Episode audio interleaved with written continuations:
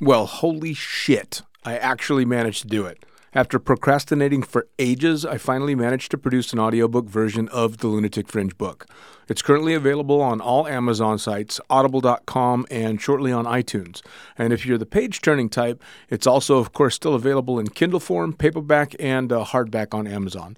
10 hours and 10 years worth of Blue Skies Magazine's articles, all available to you right fucking now, including a few author's notes and even an apology or two. Enjoy.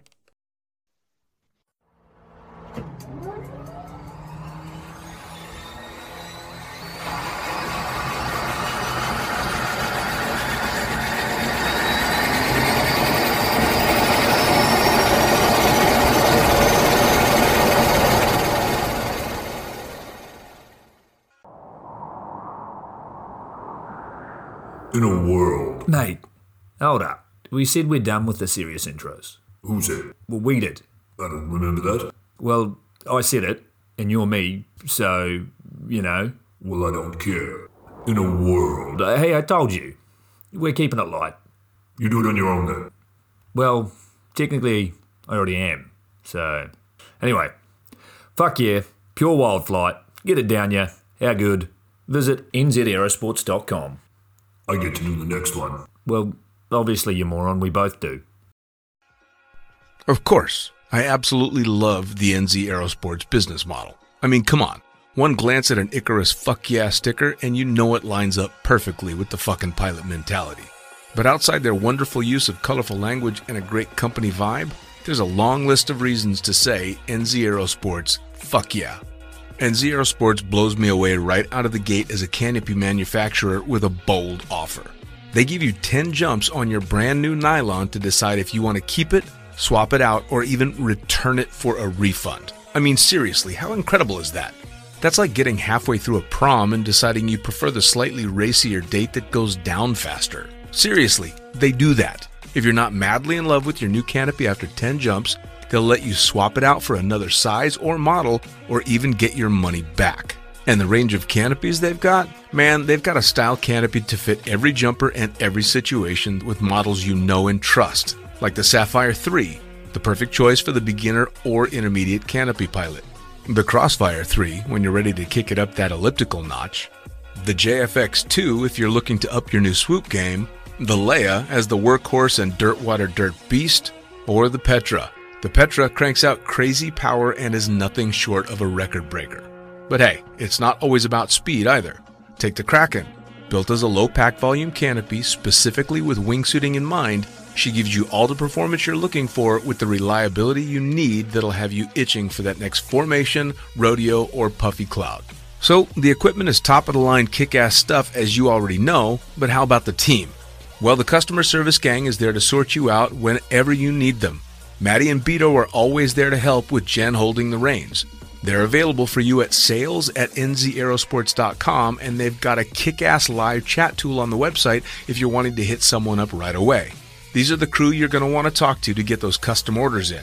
With the stock nylon, once you know what you want, they'll have that shit on a FedEx truck as soon as the credit card machine says approved and get you in the air in no time. For your custom orders, you'll be able to get a time frame for building and shipping when you design it, so get to it. And demos. They've got demos in the US available from their partner Rock Sky Market. The whole US demo fleet is there with Sapphire 3, Crossfire 3, Kraken, JFX2, and Leia canopies in a range of sizes. They also offer student and tandem demos in the US. Bottom line, every step of the way, NZ Aerosports is there to get you what you need, and I personally couldn't be happier to be teamed up with them here on Lunatic Fringe. And now, time to get started with Lunatic Fringe Into the Void, brought to you proudly by NZ Aerosports. Fuck yeah.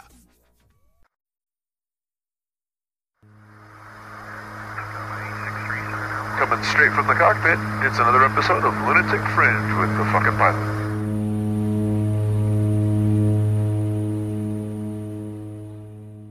Ready, set, go. Back in the can for another edition of Lunatic Fringe Into the Void, the magic of the internet, bringing us another guest that's uh, hit some serious heights that I want to talk about. Uh, so tell me, who the fuck are you and what do you do? Hey, Dean. My name is Tom Noonan, and I am the UPT Tandem Program Director. That's my day job. I've been working for Bill Booth and Mark Procos here at UPT for the last seven years or so, uh, managing the Sigma Tandem Training Program. Uh, we have probably 250 examiners that are stationed all around the world that train thousands of instructors around the world. And my job is basically to keep uh, curriculum updates current, to provide educational resources, training updates, and things like that. And uh, been in the sport now just over 20 years. I just celebrated my 20 year skydiving anniversary this past Sunday Nice. on July 28th. And it's been a really uh, enjoyable last couple of days reflecting on the journey over the last 20 years, all this, uh, the amazing things I've had the opportunity to experience and to do. I can And so that's my day job.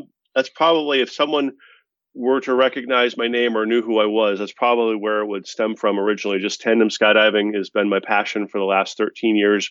I used to work for Strong Enterprises, worked for Ted Strong. Um, and Bill Morrissey for about four years before uh, having the opportunity to move up to DeLand. I worked for Bill Coe and John LeBlanc Mm. um, at PD for three or four years, and then I've been settled in over here at UPT across the street for the last six and a half, seven years, um, managing the tandem program here for the company. So that's Nice. basically my day job. And when I'm not doing that, I have a couple of side projects. Uh, I've been involved with the uh, Everest Skydive program since its first inception in 2008.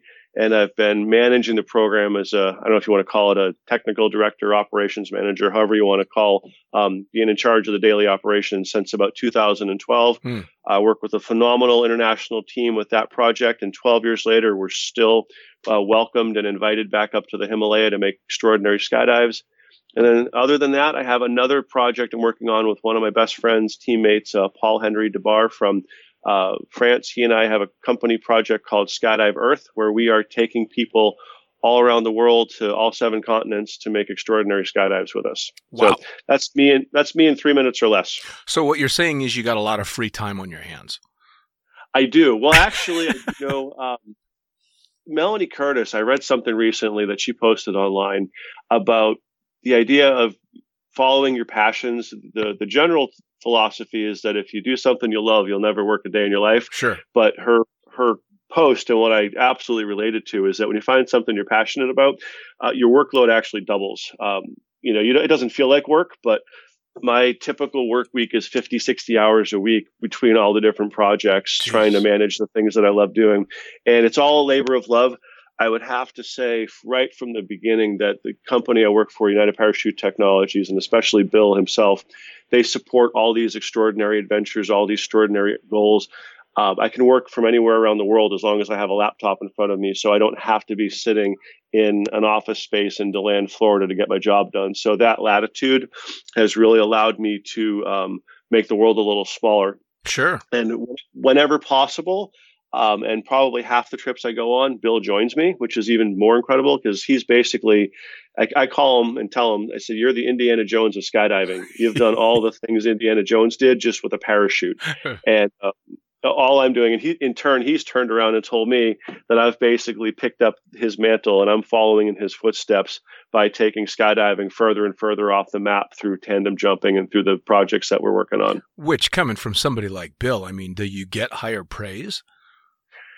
You know, I have to pinch myself sometimes. You know, you you, you learn about them as a, a sport jumper. Sure. You learn about the three the three ring and the throw out pilot chute and all the evolutions of the equipment that we uh, we have today as a result of all of his uh, his science his mad scientist genius that he came up with over the years. And then to become friends with him and realize he's on top of that just an extraordinary person to hang out with.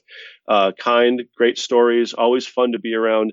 And to have him on my cell phone you know you, you see a text message come up from bill booth. You just kind of shake and you go wow he's not just my boss he's actually my friend. Right. and that's actually it's really cool um, to put it in that context as someone who first met him as the you know the the inventor. It'd be like a pilot meeting one of the Wright brothers, you know, Sure. like he's the, the person that conceived of the things that allow you to do what you do.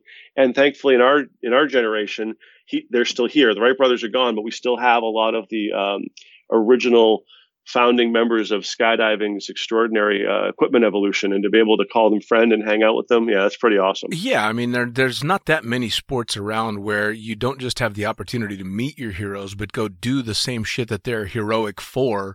Um, because Yes. you know, I mean, you can still go out and make a skydive with Bill. You know, um, when I when I started skydiving, I had the opportunity to jump with Lew Sanborn. I mean, fucking D one for Christ's sakes. yeah You know, amazing Yeah, it's it's absolutely incredible, and to find out that he still jumps is just epic. You know, I've never had the the privilege to meet Bill myself, although when I was jumping at Skydive Cross Keys, we had a couple of reps that were selling the then new microns. Um, Yep. So of course everybody had to have a micron, and everybody was trying to get their deal here and there. And I ended up making a poster for him uh, that because I was playing around with Photoshop a lot, and I called it Lord of the Three Rings.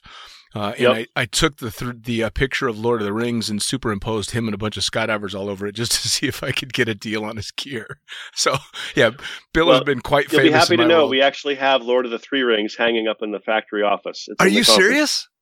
Yep. It, it's still I will take a picture of that for you, and I will send that to you when we get done. I will go back over to the factory. I'll, I'll snap a photo of it, and I'll text it to you. Oh, holy crap! You have to, man. I made that back in 2004. Yep. Oh, that's fantastic! I had so much Yep. fun doing that. Oh, oh man, that's that. Yeah, I gotta see a picture of that. It's literally been since 2004 that I've seen that thing. That's So- cool. Everyone that walked into the office, in the front office, right behind the front desk, that's where it sat for years.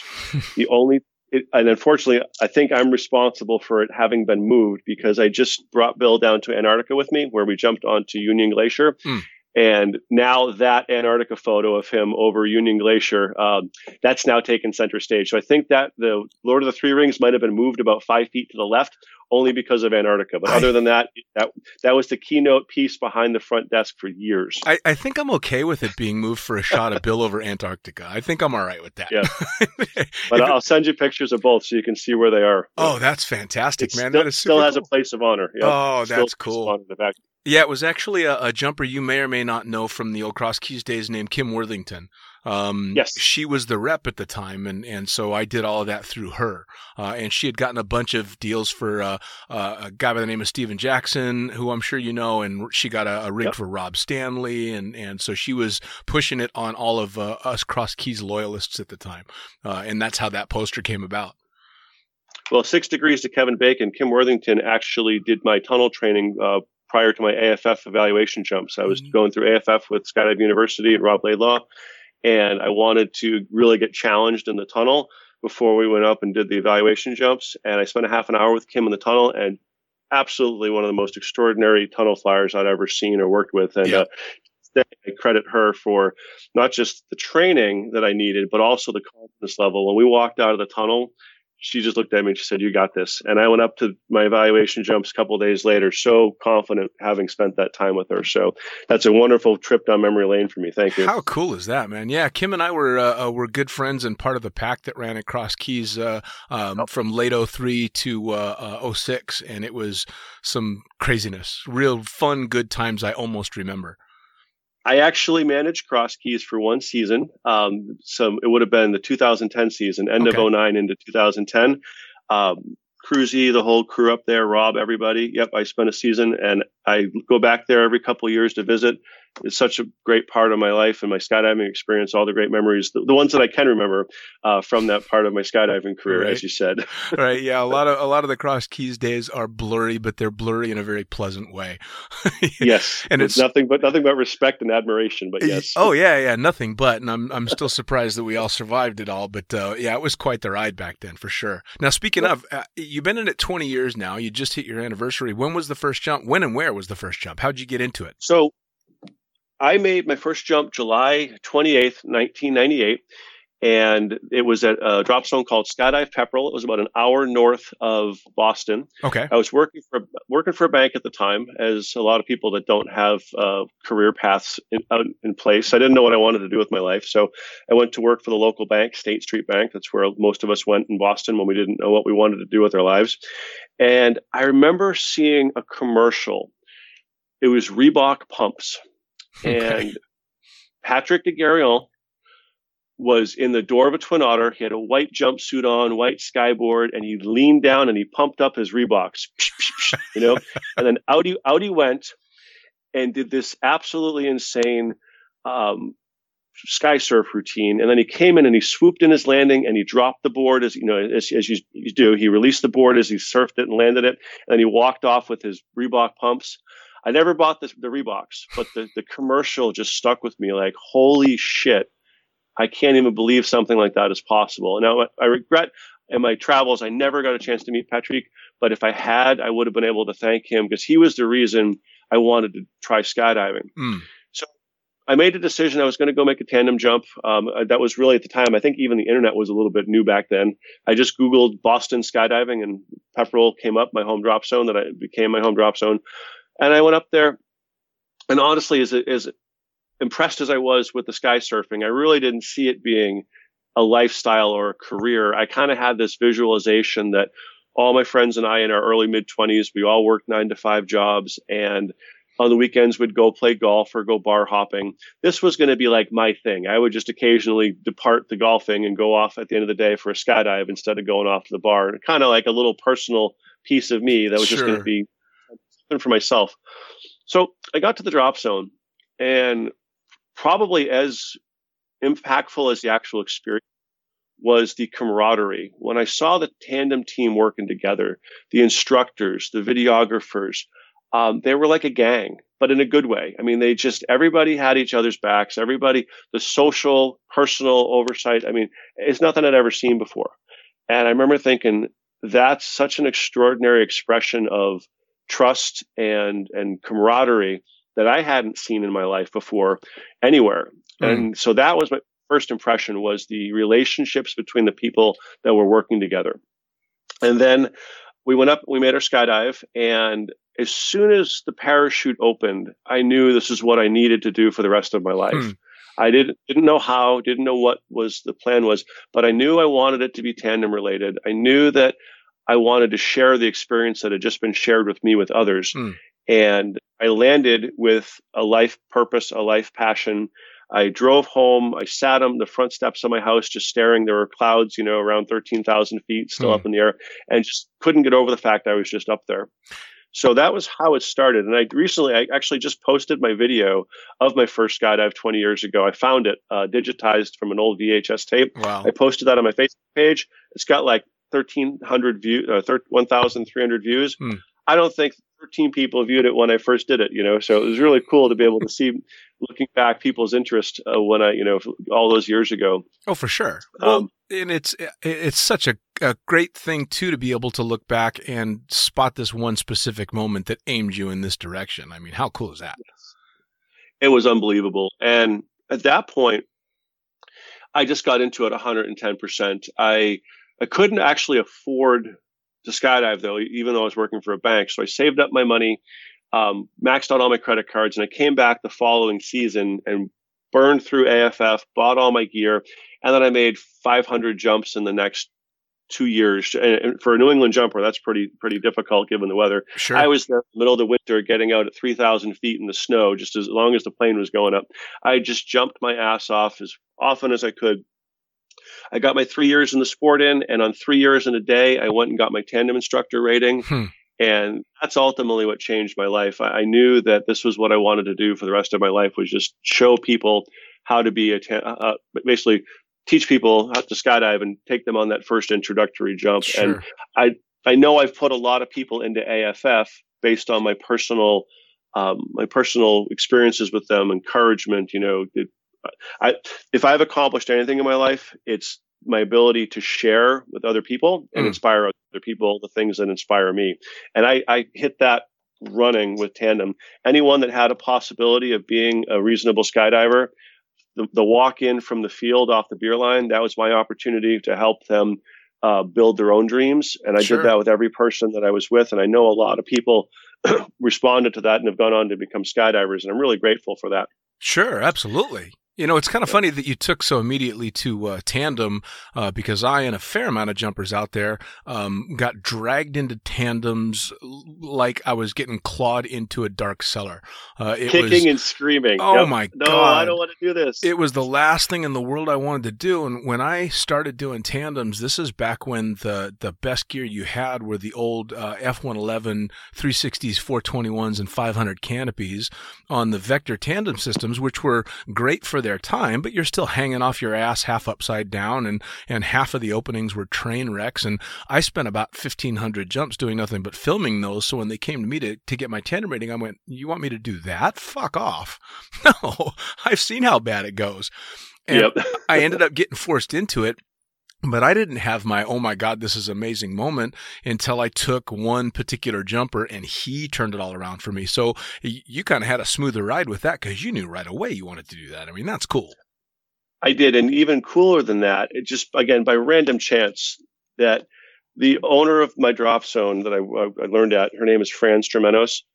Fran worked for Ted Strong um, back in the 1970s in Boston when he, Strong Enterprises was first in up in Boston before they moved to Orlando, mm. and because of that, they had maintained a friendship and a relationship. So Ted would actually come up to the drop zone every year to visit his family. So I met Ted Strong early on in my skydiving career knowing the two names, Bill Booth and Ted Strong, they were the two that were responsible for tandem skydiving right. uh, development in the early 1980s. So I had the opportunity to meet him and speak to him a couple of times. We're both from Boston. Um, both, I think, Irish Catholics, you know, both have good relationships with our families. We had a lot in common mm. between the two of us.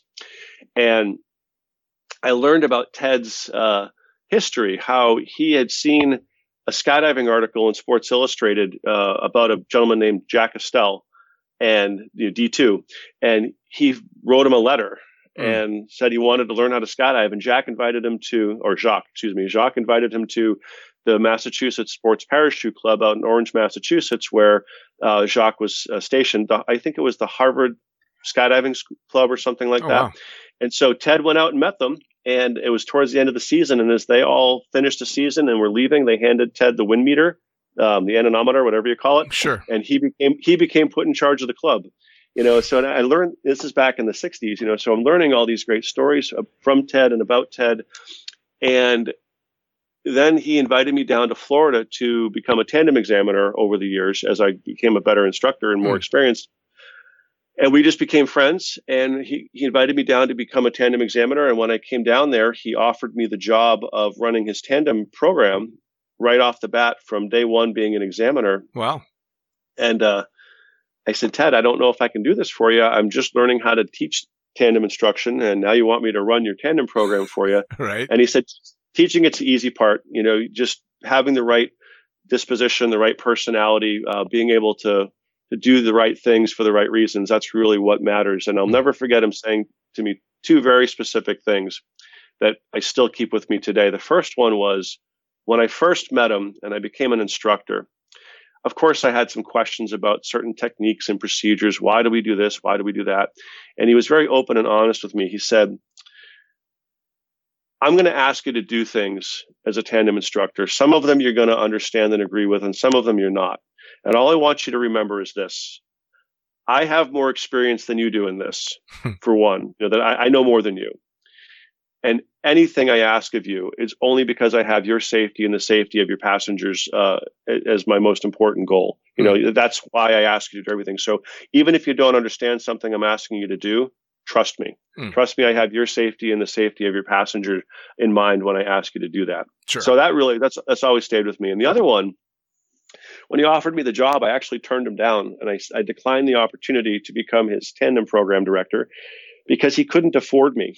I said, Ted, my, my life's not really fulfilling in terms of my job, but I make a lot of money. and I know what the skydiving industry pays, and uh, especially you know what you're offering me, and it's nowhere near what I was making.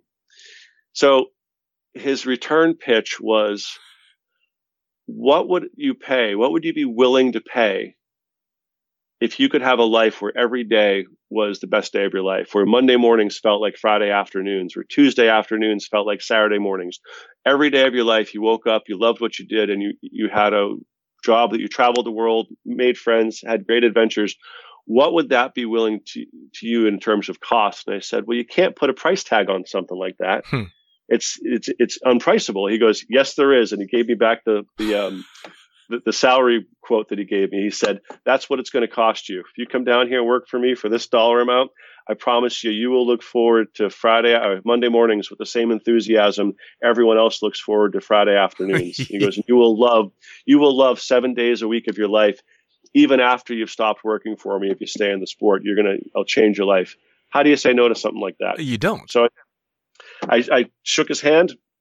I accepted the job. I took about a 50% pay cut and I have never regretted it, never looked back once. The guy had a fucking genius sales pitch.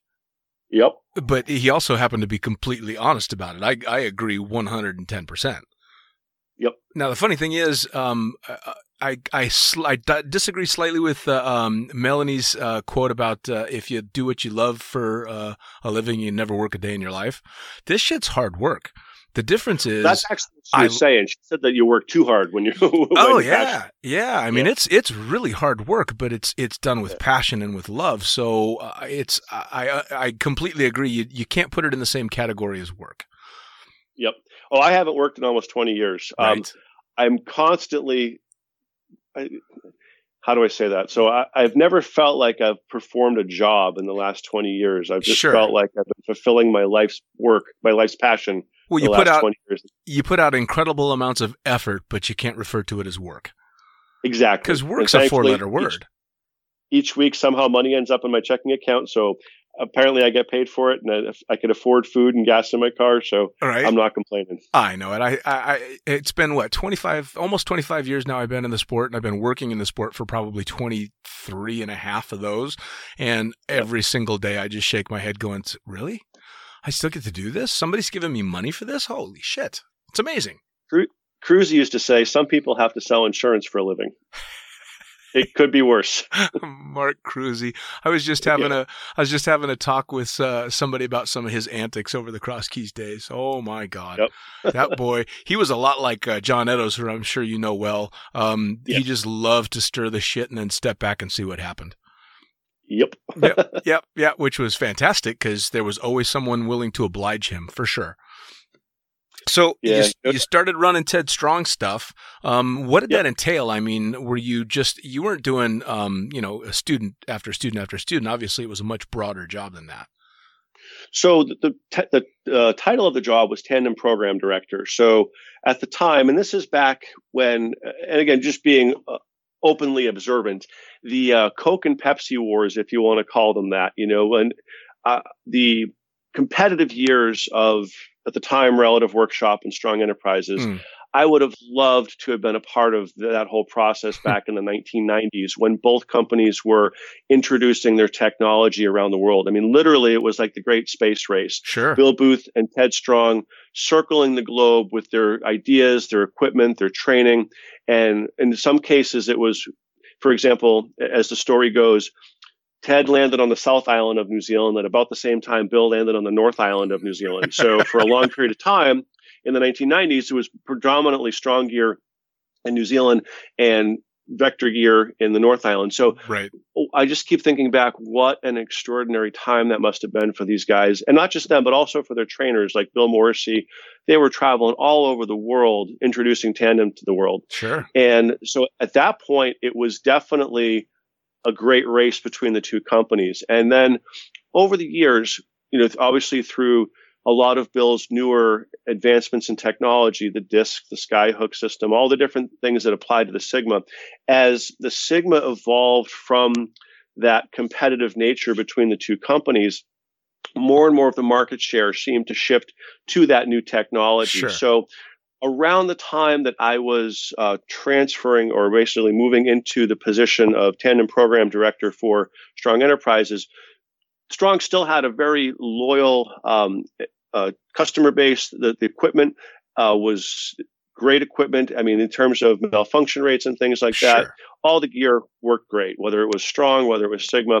Uh, so my job at the time was to manage the examiner population for Strong Enterprises and manage those markets that they were in at the time, whether it was Finland, uh, Ecuador. I arrived at work my first day, I think, was August 2nd, 2006. Hmm. I was sent to Ecuador six weeks later to run my first course. And I've, I've made friends in Ecuador since then that have uh, be lifelong friends, you know. So I managed a training program for strong enterprises and essentially became the custodian of the program that Bill Morrissey had devised and created for Ted in the 1990s. And I have what I like to think is a great analogy of this. When the Air Force decided they wanted to send people into space, two things had to happen.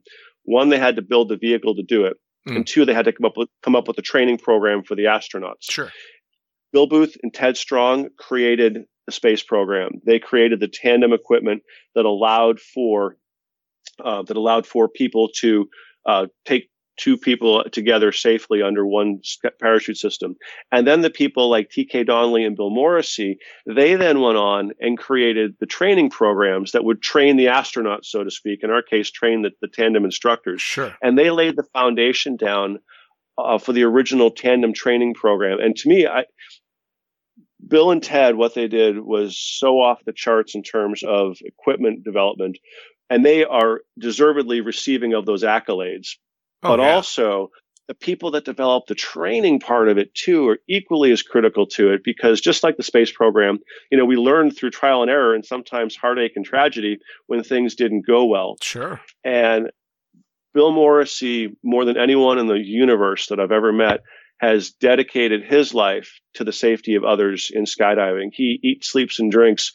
Every waking moment of his life is spent on how to improve the safety of those around him. It's just how he's programmed. Mm. And so I was very fortunate to um, be mentored by him. The, my first day on the job, he had just retired. He said, Look, kid, he called me kid because I was in my 30s. He said, Look, kid, I'm uh, still in Florida here. I'm still around. If you'd like my help, I'm happy to give you my guidance. But if you want to run and do your own thing, God bless you. Ask me if you ever have any questions. And so I pulled up a chair and said, Have a seat, Bill. One, there's no, no point in, in reinventing the wheel. And two, given everything you've done, I'd be foolish not to want to um, not to want to share in your knowledge base. And even today now, what 15 years later, every time I have a UPT Sigma examiner course that I run here in Florida, if Bill is in town, I bring him up. I let him talk to the examiners. It's not about equipment, whether it's Sigma or Strong. It's all about the knowledge. And our guys just absolutely love hearing from him, hearing about his philosophies. And so he's 81 years old now. He's just celebrated his 81st birthday at Skydive Wow. Chicago. and um, he'll be here in September for my next examiner course. And he, still in the game, still providing value, still making 100 skydives a year. Well, I mean, I'm So- guessing uh, he was the man behind uh, the dreaded uh, uh, side spin video we all watched and, and learned from, Yes. and had to have been. I mean, eh, there's not a tandem instructor out there that hasn't sat through that and just gotten the cold sweats.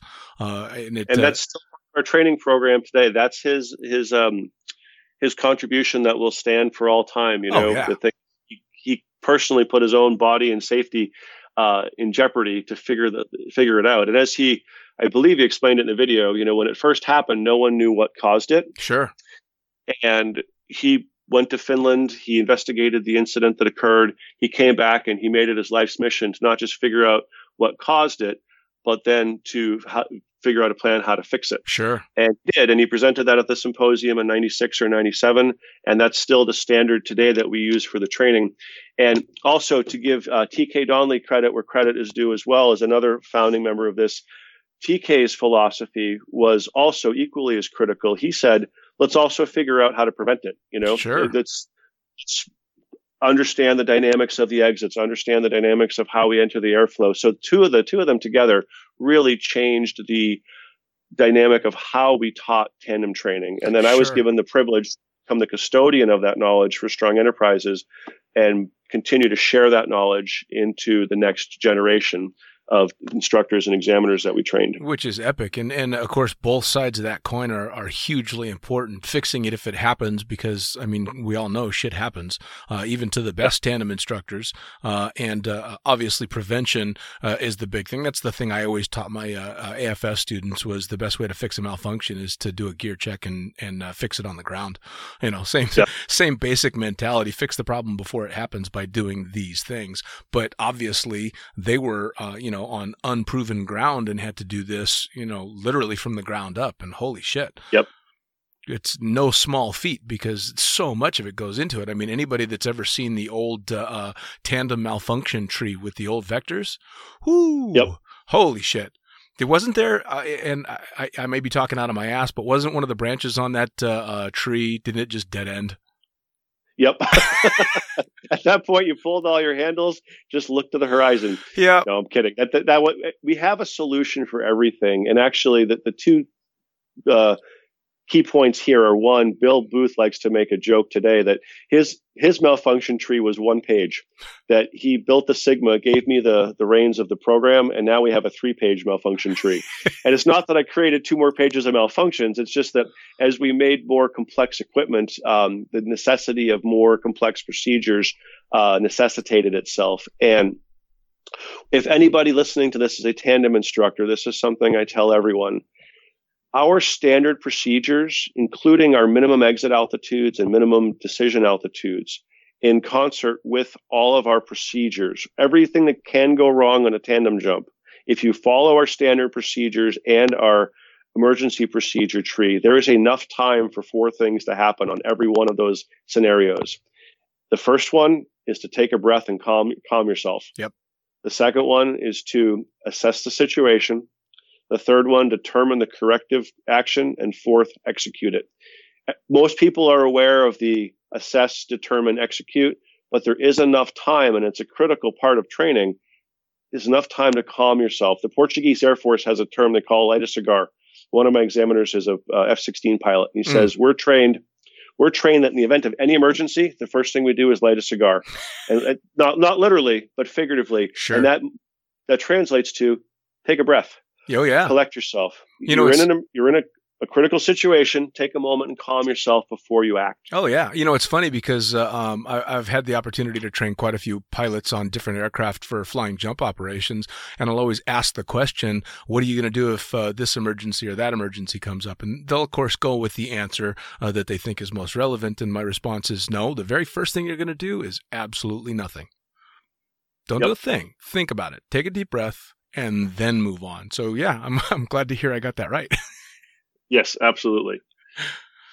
It's damn so yeah, so that was that was my time with Strong. Um, I spent three and a half years there with them, and my God, I am so grateful for having had the opportunity not just to get a chance to work for Ted, but to get to know him as a human being. sure. even today, um, you know that expression, "What would Jesus do?" Hmm. Um, my deviation of that is, "What would Ted do?" Would Ted do? WWTD. And anytime I'm presented with any kind of uh, tandem skydiving decision making process, and I'm not sure of the outcome or what my path might be, I always think and put it in the context of how would how would Ted have handled this? How would he have um, viewed this, approached it dispassionately, professionally, um, thinking about both sides, you know, and not acting quickly or brashly. And that's really served me well over the years sure. um, to be able to have learned from him as a human being. Truly, one of the most extraordinary human beings I've ever met in my life, Hmm.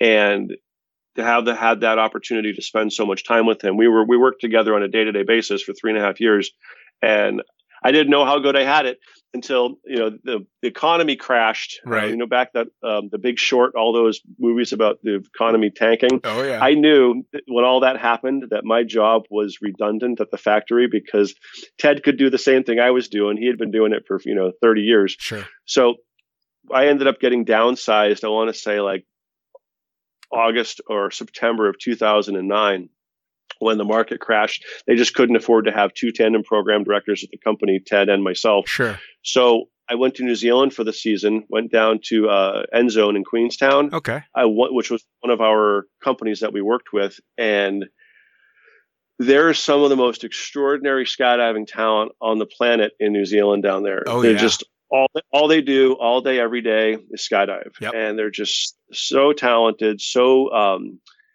confident, competent. It was just such a great experience. I did 800 tandems in about four months. Yeah, it's a machine. And yeah, I was waking up, rolling out of bed. My right arm would go up like I was throwing a drogue. You know, I'd be, I'd be ordering dinner. I'd be throwing the drogue. I mean, it just you, you just get so into a rhythm. I did 27 tandems one day. It was Yeah. my, my, you know, for cross keys that turned out to be an average Saturday, but Sure. at the time for me, that was you know a huge amount of tandems to do. oh yeah. So I, I had made some great lifelong friends in New Zealand down there. Uh, really got to be the full time tandem instructor again that I wanted to be. And then Cruzy contacted me and said, Hey, uh, would you like to come up to uh, Cross Keys next season? He had talked to John, and John and Mark had um, invited me up there to come manage the drop zone for the summer. And one of the things that I love about them, you know, you mentioned John and, and the, the philosophies. We were going to meet John somewhere to, for a, a, meeting or an interview or something, and there was a piece of trash on the ground. Mm. So as we were walking by, I just picked it up and put it in the trash barrel. And unbeknownst to me, that was actually a test. you know, just to see if, if if you have the one the observation like and the care of the of the surroundings on the drop zone. You know, do you have that? Um, do you have that uh, willingness to reach down, pick up a piece of trash, and put it in the in the trash barrel, or are you sure. just going to walk by it and leave it for somebody else? Sure. I mean, these these guys were brilliant beyond their years when it came to that stuff. Yeah, you know, I've I've got my own uh, slightly entertaining uh, Edo story about how I got hired there. I actually was in uh, Vegas working for a guy by the name of Eddie Carroll, um, and oh, Eddie, yep. Yeah, so I had left Eddie, and Eddie and I weren't on the best of terms at the time. As a matter of fact, he couldn't stand me, and uh, uh, Edo's actually gave him a call uh, and asked him about me because I had uh, put in a, a, call to Cross Keys trying to get out there, and and so Edo's decided to call him and find out who I was, and uh, Eddie Carroll didn't have a whole lot of nice things to say about me. And uh, at the end of the at the end of the phone conversation, John went, "Okay, great, I'm going to hire him." Figured anybody awesome. that if anybody Eddie didn't like, he was happy hiring. So he hired me on the spot simply because somebody else talked shit about me. That's awesome. Yeah. Brilliant. So so your summer in Cross Keys, man, that must have been quite the uh, the gear change from New Zealand. It was, you know, in one capacity, it was actually quite similar in that everybody was there to do their job. I loved the team mentality. Everybody not just relied on each other at Cross Keys, but they held everybody to the same high standard. Mm. If you slacked, you were called out on it. You know, you guys were a team. We would do 55 uh, King Air loads in a day. You know, just the plane would start 6:30, 7 o'clock in the morning, and it wouldn't shut down until 7 p.m. Yep. And if you weren't hustling back in off the field, you'd get your ass chewed out. If you didn't have your rig laid down quickly for the Packers because they needed to get those rigs ready for the next jump, you get your ass chewed out. And I really enjoyed and thrived working in that environment with those guys sure. and girls too. that team, that environment of we're all accountable to each other and the weak link slows it down for everybody. Oh know? yeah, and in my Cross Keys time, it was it was that as well uh, because it was just as insanely busy. We were running a Sky yep. Van and a Twin Otter at the time, and of course it was turn and burn all day long. But uh, and I'm sure it was uh, the same for you when the drop zones finished. Um, everybody stuck around. It was it was more of yep. a commune than a drop zone. Uh, it was yes. very much a 24 hours a day, seven days a week until the snow started falling. Yep which was amazing. I mean, I, I will never be able to repeat those times. I don't think I could physically handle it again uh, between the jumping and everything else. But uh, what an amazing place! I mean, it was just incredible. I'm grateful I had the experience. I couldn't keep up with that pace now at 45. No. I, and there are guys that do like Range Luda is still a tandem machine He's after all these monster. years. He's a monster. Yep. It's not I even mean, human. Those, it's it's unreal how he's over 30,000 skydives now, and every one of them, he's still just as crisp and clean and precise as he was 10 years ago. You know, it's amazing. Oh, yeah. He was he was jump for jump with us uh, in you know 03, 04, 05, just going balls out and uh, uh, yep. not considered a young skydiver then, and he's still yep. going just as hardcore. Yep, and he loves it. He does it because he wants to do it. He absolutely yeah. loves it. Oh yeah. Yep which is fucking amazing. So you, you you do a summer in Cross Keys, and then what comes next? So my plan at that point was okay. This is my life, and it was it was an exciting, attractive life to consider. I'm going to winter in New Zealand. I had a secured slot down at NZONE. I worked really well with them. They liked how I worked. I got along great with the staff and the team. Still great friends today. Hmm. And so I was going to be that uh, New Zealand, uh, New Jersey skydiver. I was going to summer up in Cross Keys, go down to New Zealand every winter. Sure. And I was set to do that. I had booked my ticket to go back, and my phone rang. And my phone rang, and it was a Rusty Vest from PD. Mm. And I've always maintained a great relationship with the people that I work with up here. Uh, one of my closest friends, Albert Birchtold, in the marketing department of PD at the time, he's now the marketing manager.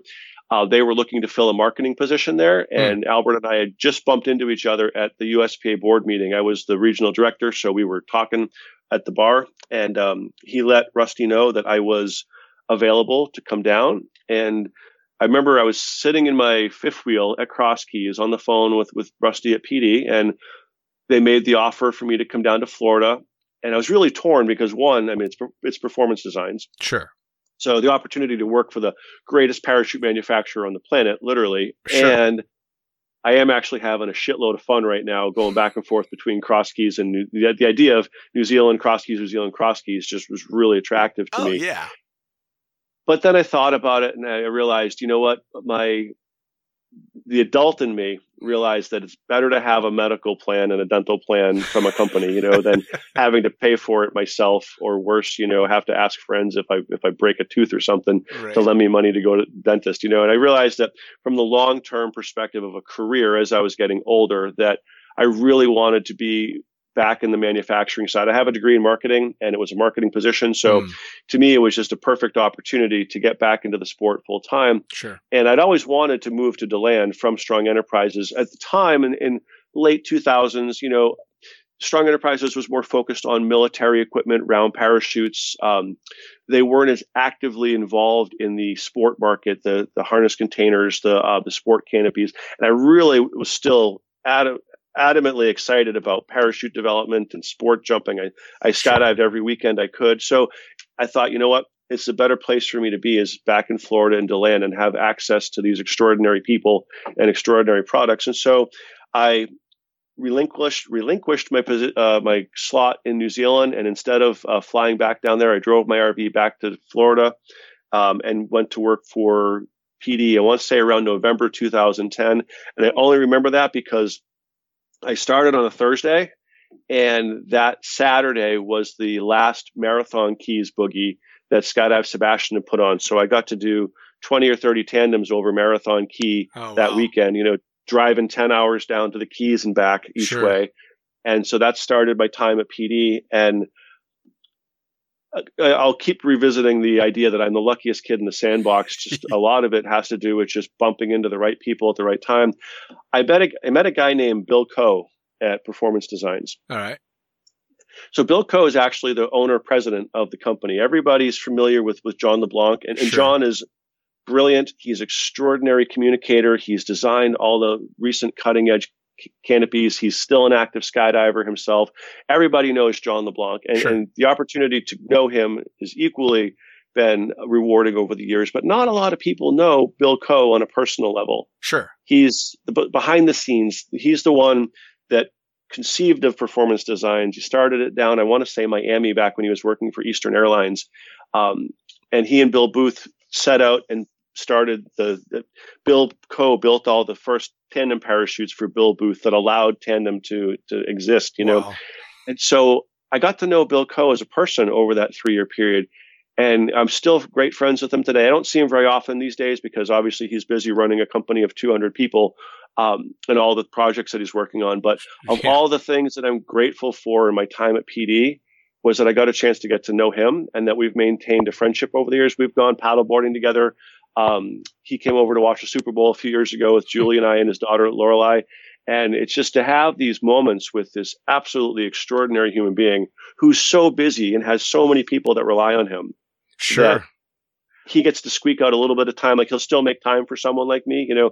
Um, so that's I always tell people that anyone that goes to work for PD and that when they tra- transfer in there or over there, I always tell them make a point to get to know Bill. Stick your hand out, shake his hand, talk to him, get to know him. He is just inspiring, extraordinary, and ultimately just a really cool guy to hang out with. and ridiculously accomplished with the most impressive, you know, parachute company on the planet. and he's honestly, I would have to say, between him and Bill Booth, they're two of the smartest people I've ever met in my life. And how I explain the level of genius of Bill Coe, I brought him to Nepal a few years ago, um, 2013, let's say, and he called me into his office to look at different headlamps that he wanted to bring with him. And he showed me two different styles of headlamps and the batteries that were to go with them. And there's three different power settings low, medium, and high. And I think they're called lumens, Mm, is the yeah. amount of the, lumens in the burning versus the power. He asked me to, to to help him figure out which one is better, and he proceeded to tell me that based on their their lumen consumption and the voltage of the batteries, that this one would last X amount of minutes on low, X amount of minutes on medium, and X amount of minutes on high for both of them. And I looked at him and I said, Did you just do that in your head? And he just kind of smirked at me. And I just put my hands in my face and I went, I can't even spell the word lumen. Right. And you can something like that and be able to determine at an instant the math behind how long each one of these batteries will last at the different power settings. Just absolutely brilliant human being. Yeah, and it's there's there's something about uh, being around someone that just instantly makes you feel like an idiot that is both uh, repelling and amazing at the same time. You're like, oh my god, I yeah, Inspiring. Yeah. yeah, it's quite yeah, it's it's it's inspiring and extremely humbling. I had a, a very close friend by the name of Zach that was the same way. You'd be talking about something random, and he would just give you the background to all of it off the top of his head, and you'd just sit there almost drooling because you felt like such an idiot. Yeah. so that was basically the um, my three years at PD in the marketing department were a lot of fun. Worked with a great group of people: uh, Carl Meyer, Albert Birchtold, uh, Alex Bittner, um, Ella Rand. We had this great marketing department: Justin Carmody, um, Scott. Uh, he's going to kill me. I can't remember his last name because I haven't seen his last name uh, pop up. Hmm. But anyway, we were this this great team, and everybody had phenomenal ideas. Sometimes you got your ideas voted off the island. Other times you, your ideas were the ones you went with. Right. And while I can take absolutely no credit for any of the design criteria of the Peregrine, Mm, I'm the one that came up with the color scheme: the black nice. end cells, the white, and the black uh, cross bracing. Nice. That's all. In my three years at, at PD, I can say that I, I designed the color scheme of the Peregrine, and I came up with the name Proxy for the wingsuit canopy. Oh, see, that's fucking cool though. you left your mark. Hopefully, I contributed a little bit more than that, but at least those are two things that I know I can take away with and say when I see the proxy logo, I'm like, "Yep, that was my name." And and the reason for the the color scheme was that I thought that it would be cool that if we if we ended up going on with like different iterations, you know, like a Mach two, Mach three version of them, Mm. that you could change the outer cells to blue or orange or red or whatever it was, and just by looking up at the canopy, you would know what version you might be jumping. Oh, you that's know, pretty so cool. yeah, I thought that was you know a potential if they were ever going to make you know version two, version three, version four, you could always have just the same color pattern, but just a different you know accent on the end cells, and that would tell them what they were looking at from the ground. I thought that was pretty smart. No, that that really is absolutely. I'll tell you what. Well, uh, so you you you did PD, and then you ended up with Uncle Bill. How did the how Yeah. Did, how did Uncle Bill happen? So, okay, it, for those that haven't been to DeLand, the Performance Designs factory is probably 150 yards from UPT. They're around the corner from each other, but they're literally in a, within a stone's throw of each other. Hmm. So, my passion's always been tandem skydiving, the Right. safety aspect, the training aspect of it. And I'd sneak over to UPT on my lunch breaks. I knew they didn't have, uh, there was a vacuum of that person at UPT at the time. I'd had a really good relationship with Mark Procos at the time. Mm. I had come over at one point and said, look, USPA does AFF standardization meetings every two years. We should really do that for UPT. We're now 70, 80% of the global market. Sure. We really should, we should get ahead of this before it becomes a problem. You know, the, the standardizing of what we do. So Mark and I worked together on a bi-coastal standardization meeting, one in DeLand during the Skydive Expo and one at Skydive Perris out in California for the West Coast. And that was probably 2011 or 12 while I was working for uh, uh, for PD in the marketing department. And so I would eat up my vacation time, you know, was happy to do. And I'd go off with Mark or for Mark and do these uh, these seminars for the company.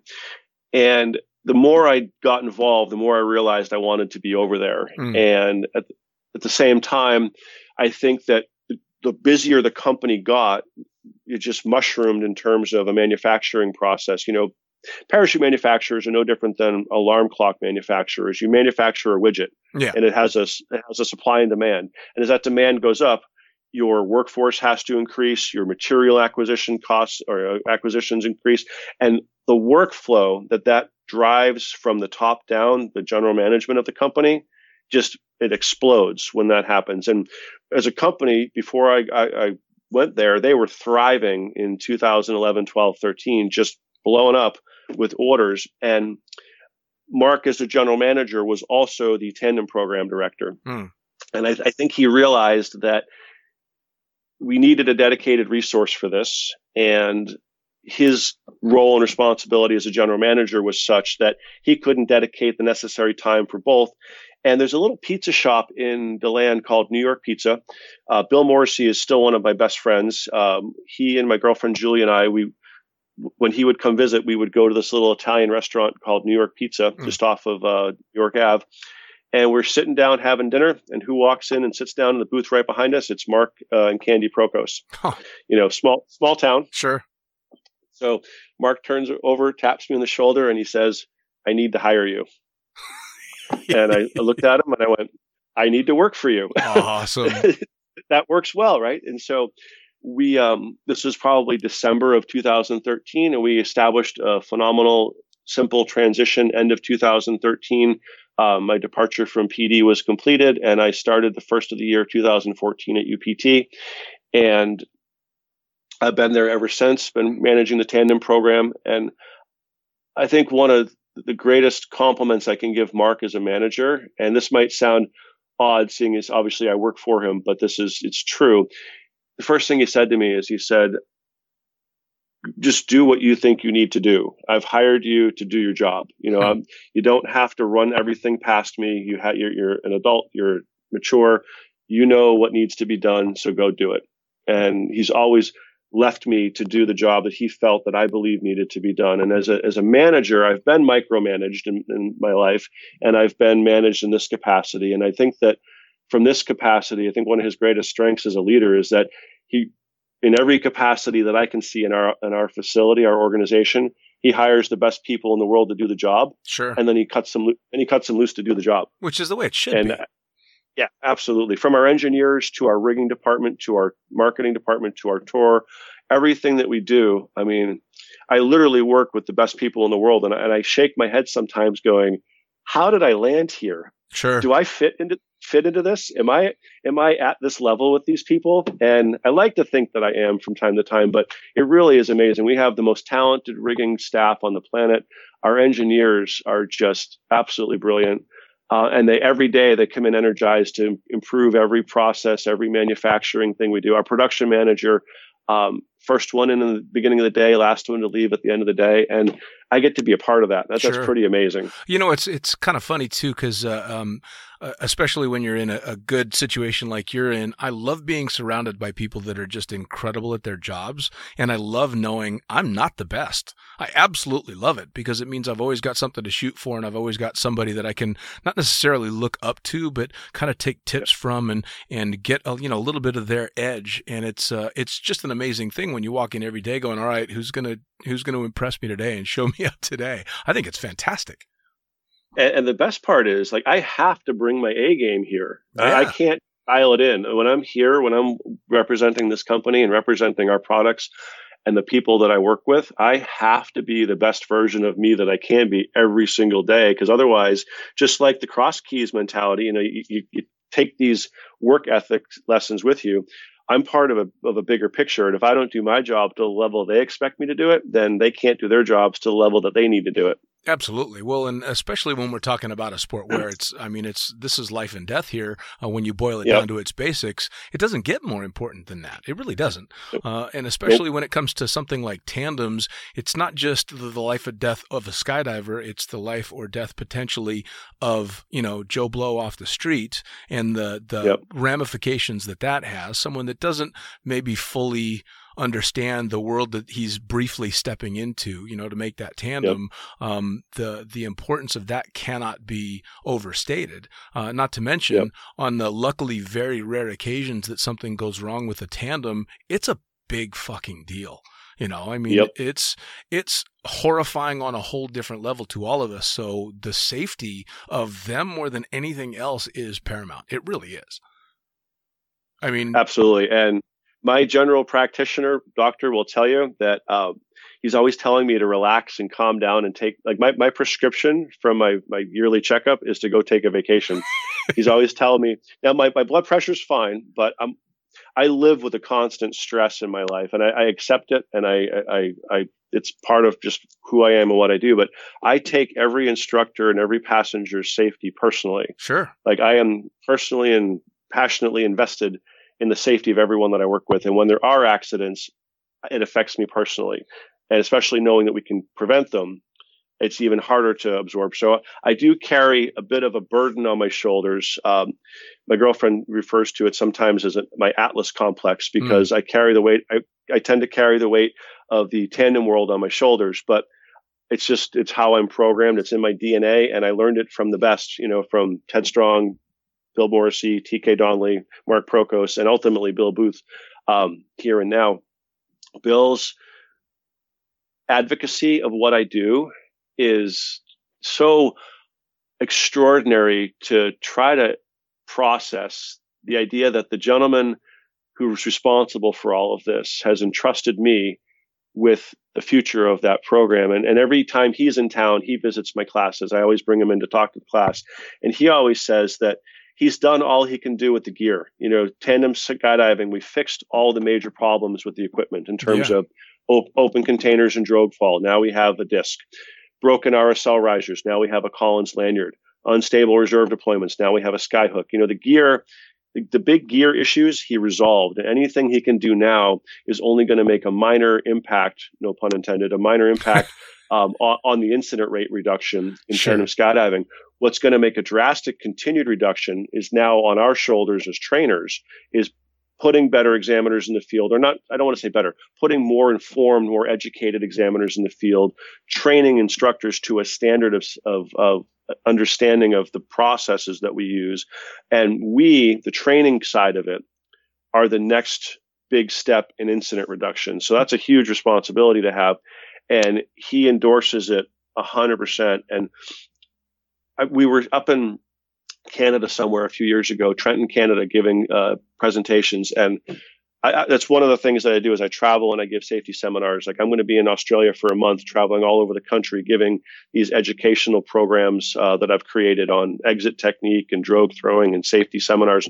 So imagine your boss, in my case, Bill Booth, sitting front and center as I'm standing up in front of 200 people to go over a safety seminar that I had just written. That's right. a pretty daunting task. You yeah. know, he is he's my employer, he's my friend, he's still Bill Booth.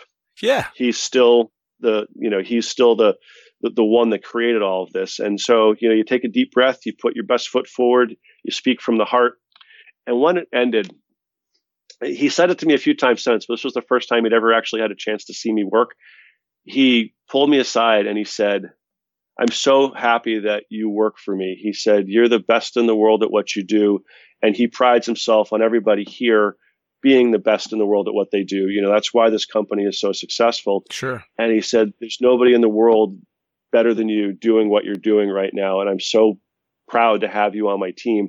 I mean, I was holding back the tears because here's my sure. idol. You know, I'm trying to keep it together because he's still my boss. But on the inside, the validation that I got from him that he recognized the value of what I was providing his company and providing him as a person, helping to keep his his instructors and his gear safe out there. Yeah, I'll remember that moment for the rest of my career, probably the rest of my life, because it really was everything coming full circle in what I had done in the sport. Well, and you damn well should. I mean, uh, like you said, at the end of the day, they've pretty much gotten the gear down to it being as safe as it can possibly be without just something completely different, you know, until gravity boots come along. Um, it's all down to pretty much human factors. I mean, really, there's not too many times when it wasn't either, um, you know, something along the lines of weather or just a, a, human fuck up that, you know, ends up being tragic. It's rarely ever the gear anymore. Exactly. And again, you're a pilot, so you can appreciate this more than most. The way we explain things is, and I, I use the aircraft context a lot airplanes crash more often than not because pilots fly them into the ground. Yeah. You know, it's a, it's a human error, a human failure at some point. If, if the plane crashes because it ran out of fuel, yeah, it might have, the, the fuel might be the root cause, but the pilot's failure to check that there was adequate fuel for the flight is the, you know, the preceding component to that. And so when I train people today, I use the example that incidents and accidents are always the logical outcome of a series of illogical acts or decisions. Absolutely. And if we think about it beforehand, we can remove or correct most, if not all of them, to prevent that from happening. And I think it's the NTSB that has a philosophy that every aircraft accident is usually the result of six or seven mistakes or bad decisions. Sure. And if you change if you change even just one of them, the outcome becomes positive. Oh yeah. It's no longer uh, uh, no longer an accident. So that's what I just try to get people um, to think about as tandem instructors and as tandem trainers that there's nothing new up there. We're doing the same thing over and over again. And what happens is we get bored, we get tired, we get um, brain drain, whatever it is, and our performance declines. And when we see these incidents, it's typically a failure of a human function that had been performed correctly before. And just in that one instance, for whatever the reason, was the failure to perform it correctly was the root cause of that uh, that incident. That oh occurred. yeah, complacency is the biggest killer in Yep. aviation and well in almost anything anymore. I mean, as soon as you get complacent, um, more than likely, especially in skydiving, it's going to jump up and teach you a lesson, and sometimes those Yep. lessons are pretty harsh. Uh, so yeah, I mean that's that's the greatest philosophy in the world you could possibly have. Fix it before it breaks. Yep. So I'm I'm going to jump ahead a little bit because I'm dying to ask you questions about Everest. You've been going Absolutely. to Nepal. You've been going to Nepal for a long time. Since 2008, yes. So uh, Nepal has been, and I'm sure you've probably read the book. Um, I think it was 1998. I read the book Into Thin Air. Yes. Uh, I knew that something was wrong inside my head as I was reading that book because the worse the book got, the more I wanted to go see that mountain.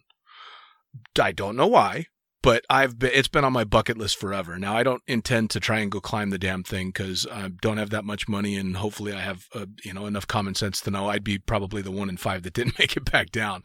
But I'm gonna be going this year to see that thing face to face, and I know you've not only been jumping over Everest, but you've done the hike to base camp. God, how many times now? Um, I've been there 15 or 16 times. I've probably done the base camp trek five or six. Wow. It, it's typi- typically an extra week uh, that adds to our program to go up and do that. sure. And uh, I'll when my friends want to go, I will take them up there. But at this point, and I, I feel terrible saying it because it is such a privilege that after having done that so, enough times, I look at it and go, you know what? Next time, I'm just going to fly up there in a helicopter. Right. You know, Well, it's, it's it's an eight minute helicopter ride versus an eight day walk. Uh, Sure. Well, that's a that's a lot like my mentality when I lived in Vegas was. After a few years, it was all right, guys. Here's the keys to my car. The strip is that way. Yep. So, um, and I want to talk about Skydive Everest as well. But the hike is it as hard as everybody says? Negative. It is so it's trekking as opposed to climbing. Right. And the things that we can do to make it easier on ourselves and harder on ourselves. There's no one specific body type, age, or health level that will dictate your ability to ma- navigate the process. Mm. What it really comes down to is your ability to manage discomfort because it is a little uncomfortable. Sure. We're in cold, cold, damp places. Uh, we're um, not always accessible to showers every day. Sure. Usually there is, but the higher you go, the less showers become available. But a perfect example would be this. We give you a backpack. We Right. tell you only put, only put your jacket and maybe some sunblock and a bottle of water in your backpack. And you, you put it on and it's nice and light. And then you decide you want to put a, a book or your laptop or your big heavy camera. Now you've got a 20 pound backpack on your back Right. that backpack has an exponential effect on your physical well-being and your mental anguish the higher you get Right.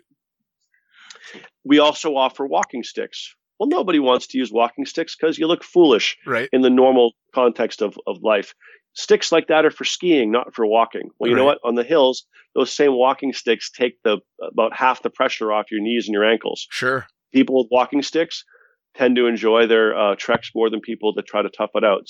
And the most common cause of, and I won't mention any names because you probably know one or two of them, but the most common cause of problems up there is going too quick. Sure. You you will feel good when you get to the destination, but it is after you get there that your body starts to deteriorate. So typically people that are fit and in good shape, they want to be the first ones up. It's a very competitive nature.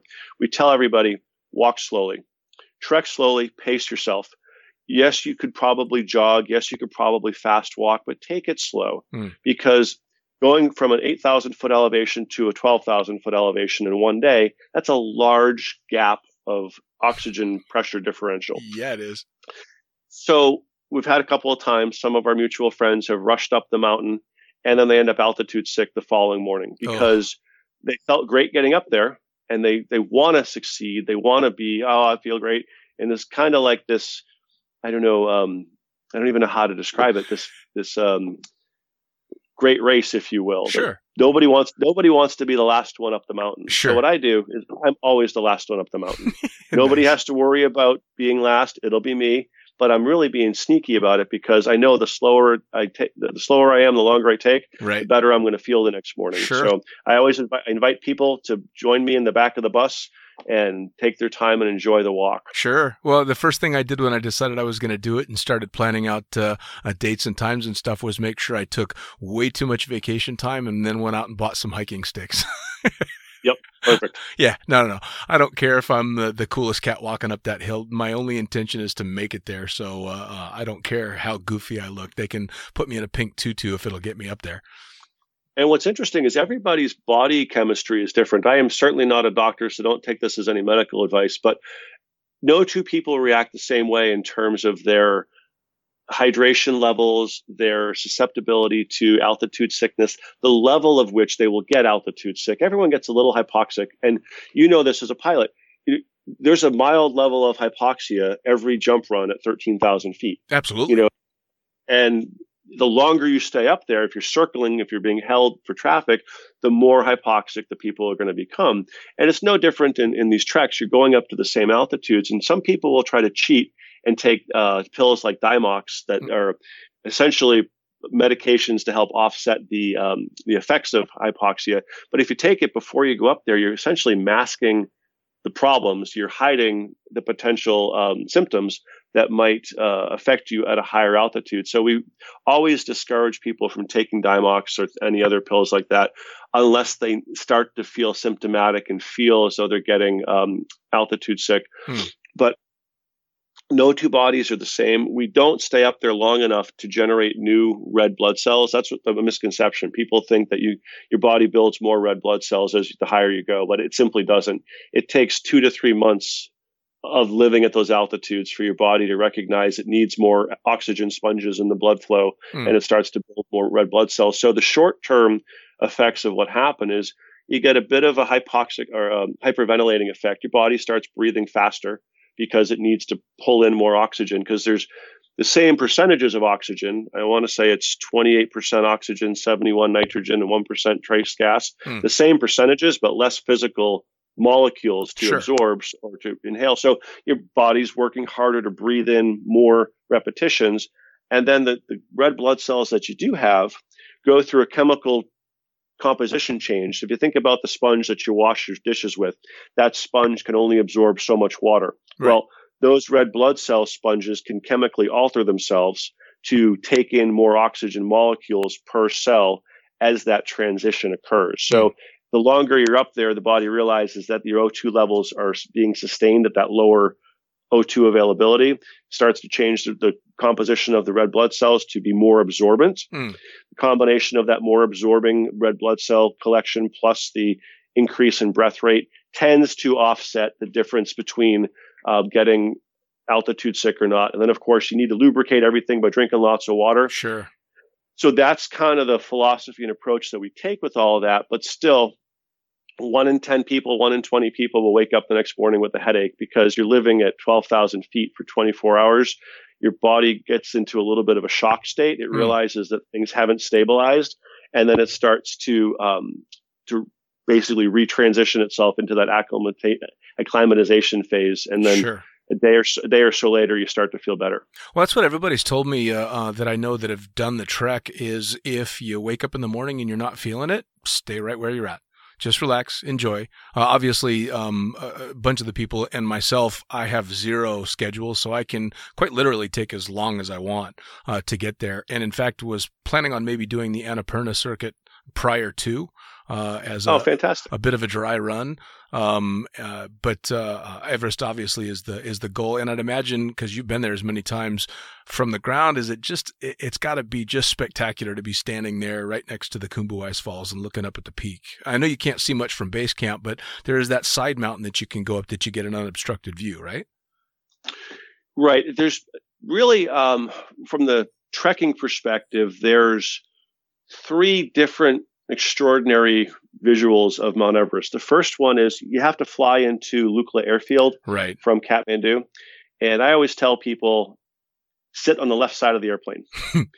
it's a mad rush to get to the left side because that's the side you will see Mount Everest from the flight in, if Mount Everest allows you to see her. Sure. If she does if she doesn't want you to see her, she'll be clouded over. But that's the first possibility of seeing Mount Everest up close. As it's and they're all small twin otters, uh, Dornier 228s, um, you know, twin turboprops bringing Sure. in there. So you fly in, you see Mount Everest as you're approaching the Lukla airfield. That's the first time you see it, and then you won't see it again for a few days until you've climbed up to a little village called Namche Bazaar. Just above the village Right. is the first real panoramic view where you're standing on the ground and you're probably five to six nautical miles um, straight on to Mount Everest. Wow. So that's the first time most people stop and say just that. Wow, that's the first wow moment where you're out in the universe. You're not in an airplane. You're standing across a valley and you can see parts of the Khumbu Glacier, Oh, but you're staring across at Mount Everest and all the other mountains in the range. And it's extraordinary. It's also quite small though, just because you're still five or six miles away from it. So it's it's unique, it's massive, but it's at a distance. And then, as you said, as you get closer and closer up to base camp, you're actually underneath Mount Everest. You Mm. can't really see it, but there's one day in your trek where you have to go up to the uh, Tengboche Monastery. It's about 13,000 feet above sea level, or sorry, 13,000 feet MSL elevation. right. At that elevation, you're now half the distance to Mount Everest at the same height you were prior when you saw it. And now Mount Everest is massive. It's um, re- reasonably twice the size in terms of the view that you have. And then as you get up to base camp, you're underneath all of this. So Right. you, you have zero zero view of Mount Everest, but you have a view of the ice fall and the Khumbu Glacier. But there is a uh, I wouldn't call it a mountain. It's more of a big hill. It's called um, Kalapatar, K A L A Yeah. P A T T A R. It's 18,100 feet MSL at, at its top. And as you go up Kalapatar, you are now only 10,000 feet below and maybe one mile away from Mount Everest. And it is the size of the Sears Tower. You're looking at this massive granite monolith staring back at you. It's the, it's the most awe-inspiring, humbling experience ever to be in such close proximity to such a awesome force of nature like that. It's got to be. I mean, wha- what do, what do the locals call it? It's Chomolungma? So, yeah, in the, the Nepalese side, it's Sagamartha. Oh, yeah. Um, S A G A M A R T H A, Sagamartha. And it's- so we're actually trekking through the Sagamartha National Park. That's and Mount Everest is a goddess, so Yeah. it's a living de- living deity that they pray to and pray for. yeah, the and mother on the goddess, Tibet, right? yep, and on the Mother Earth, yeah, Mother Earth goddess, and on the Tibetan side, it's Chomalunga. Amazing. And so, yep. And so she's a, a living goddess. Uh, she's prayed to. Everyone that goes up on the mountain, whether we're skydiving or mountain climbing, we have what's called a puja.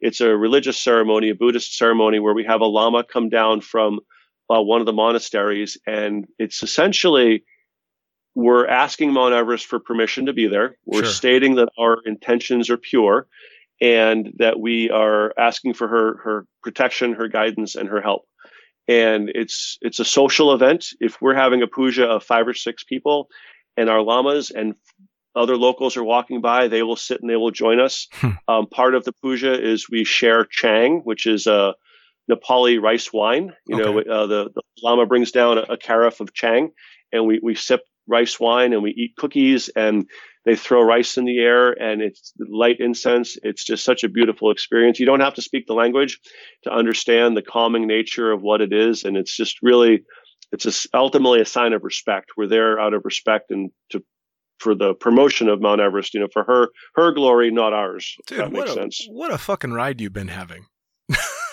I mean, wow. You really, it's unbelievable. Um, to, and we use the same. I say we use. We have become friends with the same lamas for the last ten years. So they're basically every skydive has its own. Um, its own lama team and they come down and we use the same ones every year if you if you look on my facebook page and scroll through some of my november photos you'll see um, i just recently posted some of this last trip these our lamas look forward to seeing us every year we look forward to seeing them they just have these big beautiful smiles Yeah, I saw the Um, the- pictures. they were epic.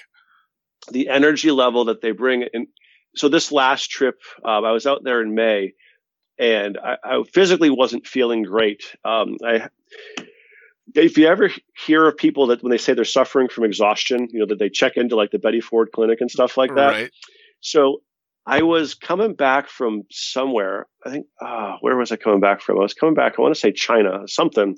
And my legs started twitching. I started getting uncontrollable muscle spasms in my right leg, and they just wouldn't stop. And it went on for like three days. My hmm. leg literally was shaking for three days, and I thought, "Oh my god, I broke something. I don't. Something's wrong inside my body." And so, I went to the doctor, and it turned out to be this thing called benign muscle fasciculation, which is just no problem. It's just your body. The symptoms are exhaustion. Sure. I travel back and forth from time zones constantly. Stress, the whole Atlas uh, tandem thing, you know, Oh, the whole yeah. Atlas complex, the stress of what I do for a living. Um, and then on top of that, uh, d- depleted electrolytes. And that's just from running around, you know, skydiving. We burn electrolytes all the time.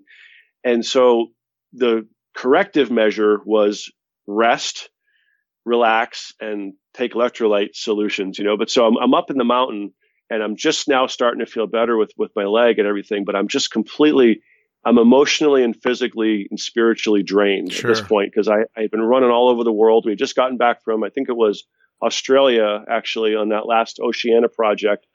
And my, my spirit was broken. Like I was just, I love being me, but every once in a while I'm, I'm human just like anybody else. And I just, I just wanted to put my head in my hands and my hands on my knees and just breathe.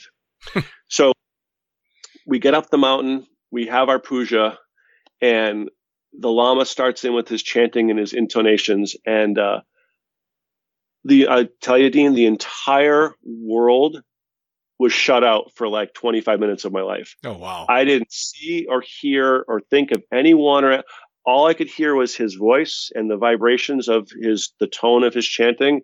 It was like passing through my body. Um, I found this inner peace, and it was like it restarted my engine, relit my torch. The um, the stress, the exhaustion, everything just gone. And I stood up, and it was almost like one of those movie scenes where, like, you know, the, the, the guy stands up and the camera pans around in 360 with the horizon. I just stood up at the end of it, and I was like, oh my God, I didn't realize how much I needed that, that moment of meditation with this. He doesn't speak English. I don't speak um, his native Nepalese. He completely cleansed my soul cool by sitting there listening to him. And so I went over to our interpreter and I was like, We've been working together for 10 years now. I need you to know that I came up here this afternoon with the lowest of physical and emotional and, and spiritual uh, gas tank that I've had in a long time. And you just completely changed everything for me. I am a new man right now. And thank you. Thank you. And so he explained it to him in, in that language. And he just gave me a big smile and a big hug. And I was like, that's my life is just so rewarding in that regard, you know. And it, I, I've been to probably 30 pujas because we do more than one usually if we have more than one project. Sure. Well, we're up. And that was the most meaningful 20, 30 minutes of my life up there in the last, uh, you know, 12 years in these 15 or 16 trips. He really, like, I finally found like that moment where the tuning fork hit me. And I'm still, I can feel it even today. I still feel a thousand times better now than I did when I walked up the mountain See, what, as a result of that. what an amazing story to be able to tell and to be able to say that that is your seminal moment in 15 or 16 trips to Everest that include jumping out of a fucking helicopter over that mountain. That's pretty damn impressive. I, I know, right? It's, you think about it, the, the the skydiving stuff's pretty awesome. It really is, and I could go on for days talking about that. But the the spiritual connection of the people and the region, it doesn't matter what religion you are, Catholic, Christian, Islam, Hindu, Buddhist, doesn't matter. When you're in that environment, I call it the force, like Star Wars. Hmm. The the energy in that part of the world. I don't know if it's because there's so much rock and granite and electricity passing through the ether. The the humanity of the people that live there, and truthfully, you can stand in front of these these mountains and you can feel their energy, their presence. Hmm. Whether you want to believe it's a, a goddess or simply an electromagnetic field, whatever it is, scientifically speaking or spiritually speaking, you can feel you're in the presence of an energy force. Sure. Well, And it, it forces a humility that most of us don't carry around on a daily basis. Yep. And to be able to be in that energy field, in that energy source, live it and live with them, it's, um, yeah, that's more valuable than any of the skydives that I've ever made up there. And that's just on a personal evolution level.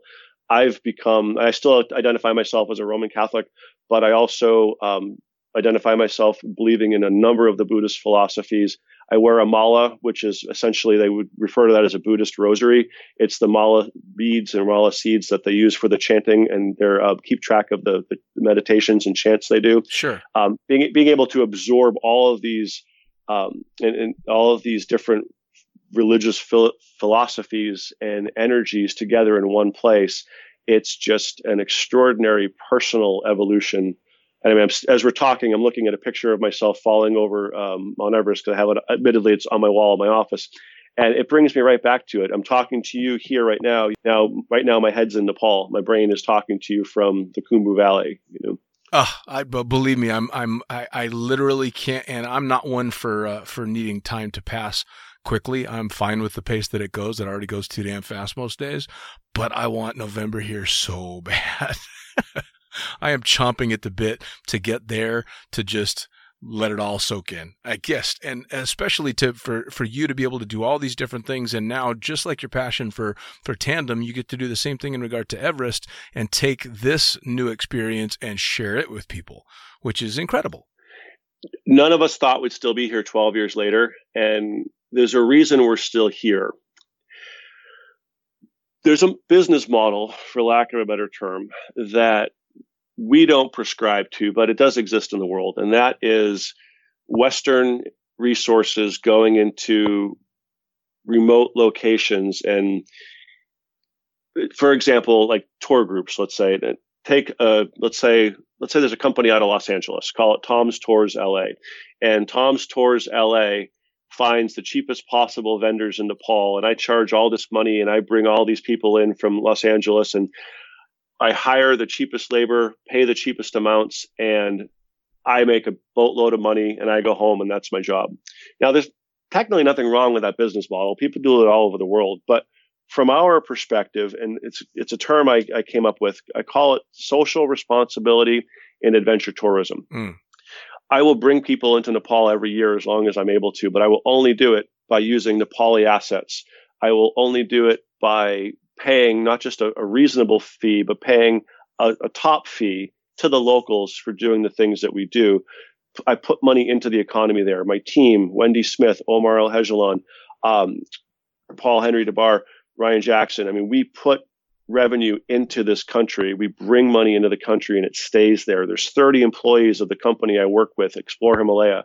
We support them. We make sure that when we leave, the money stays with them. And when we go in there, we're not going in there to celebrate ourselves. And I think if you see a lot of the posts, uh, especially the ones I've done in the last few years, I will never say, hey, look at me. I just set a world record, blah, blah, blah, this, this. It's never about Right. me. It's about Mount Khumbila, the, the goddess of the Khumbu region. It's about the goddess Everest. It's about my teammates. It's about the, one of my favorite posts recently is, um, I call him my Nepali Top Gun. His name is Deepak uh, Gurung. He's my B3 helicopter pilot Cool.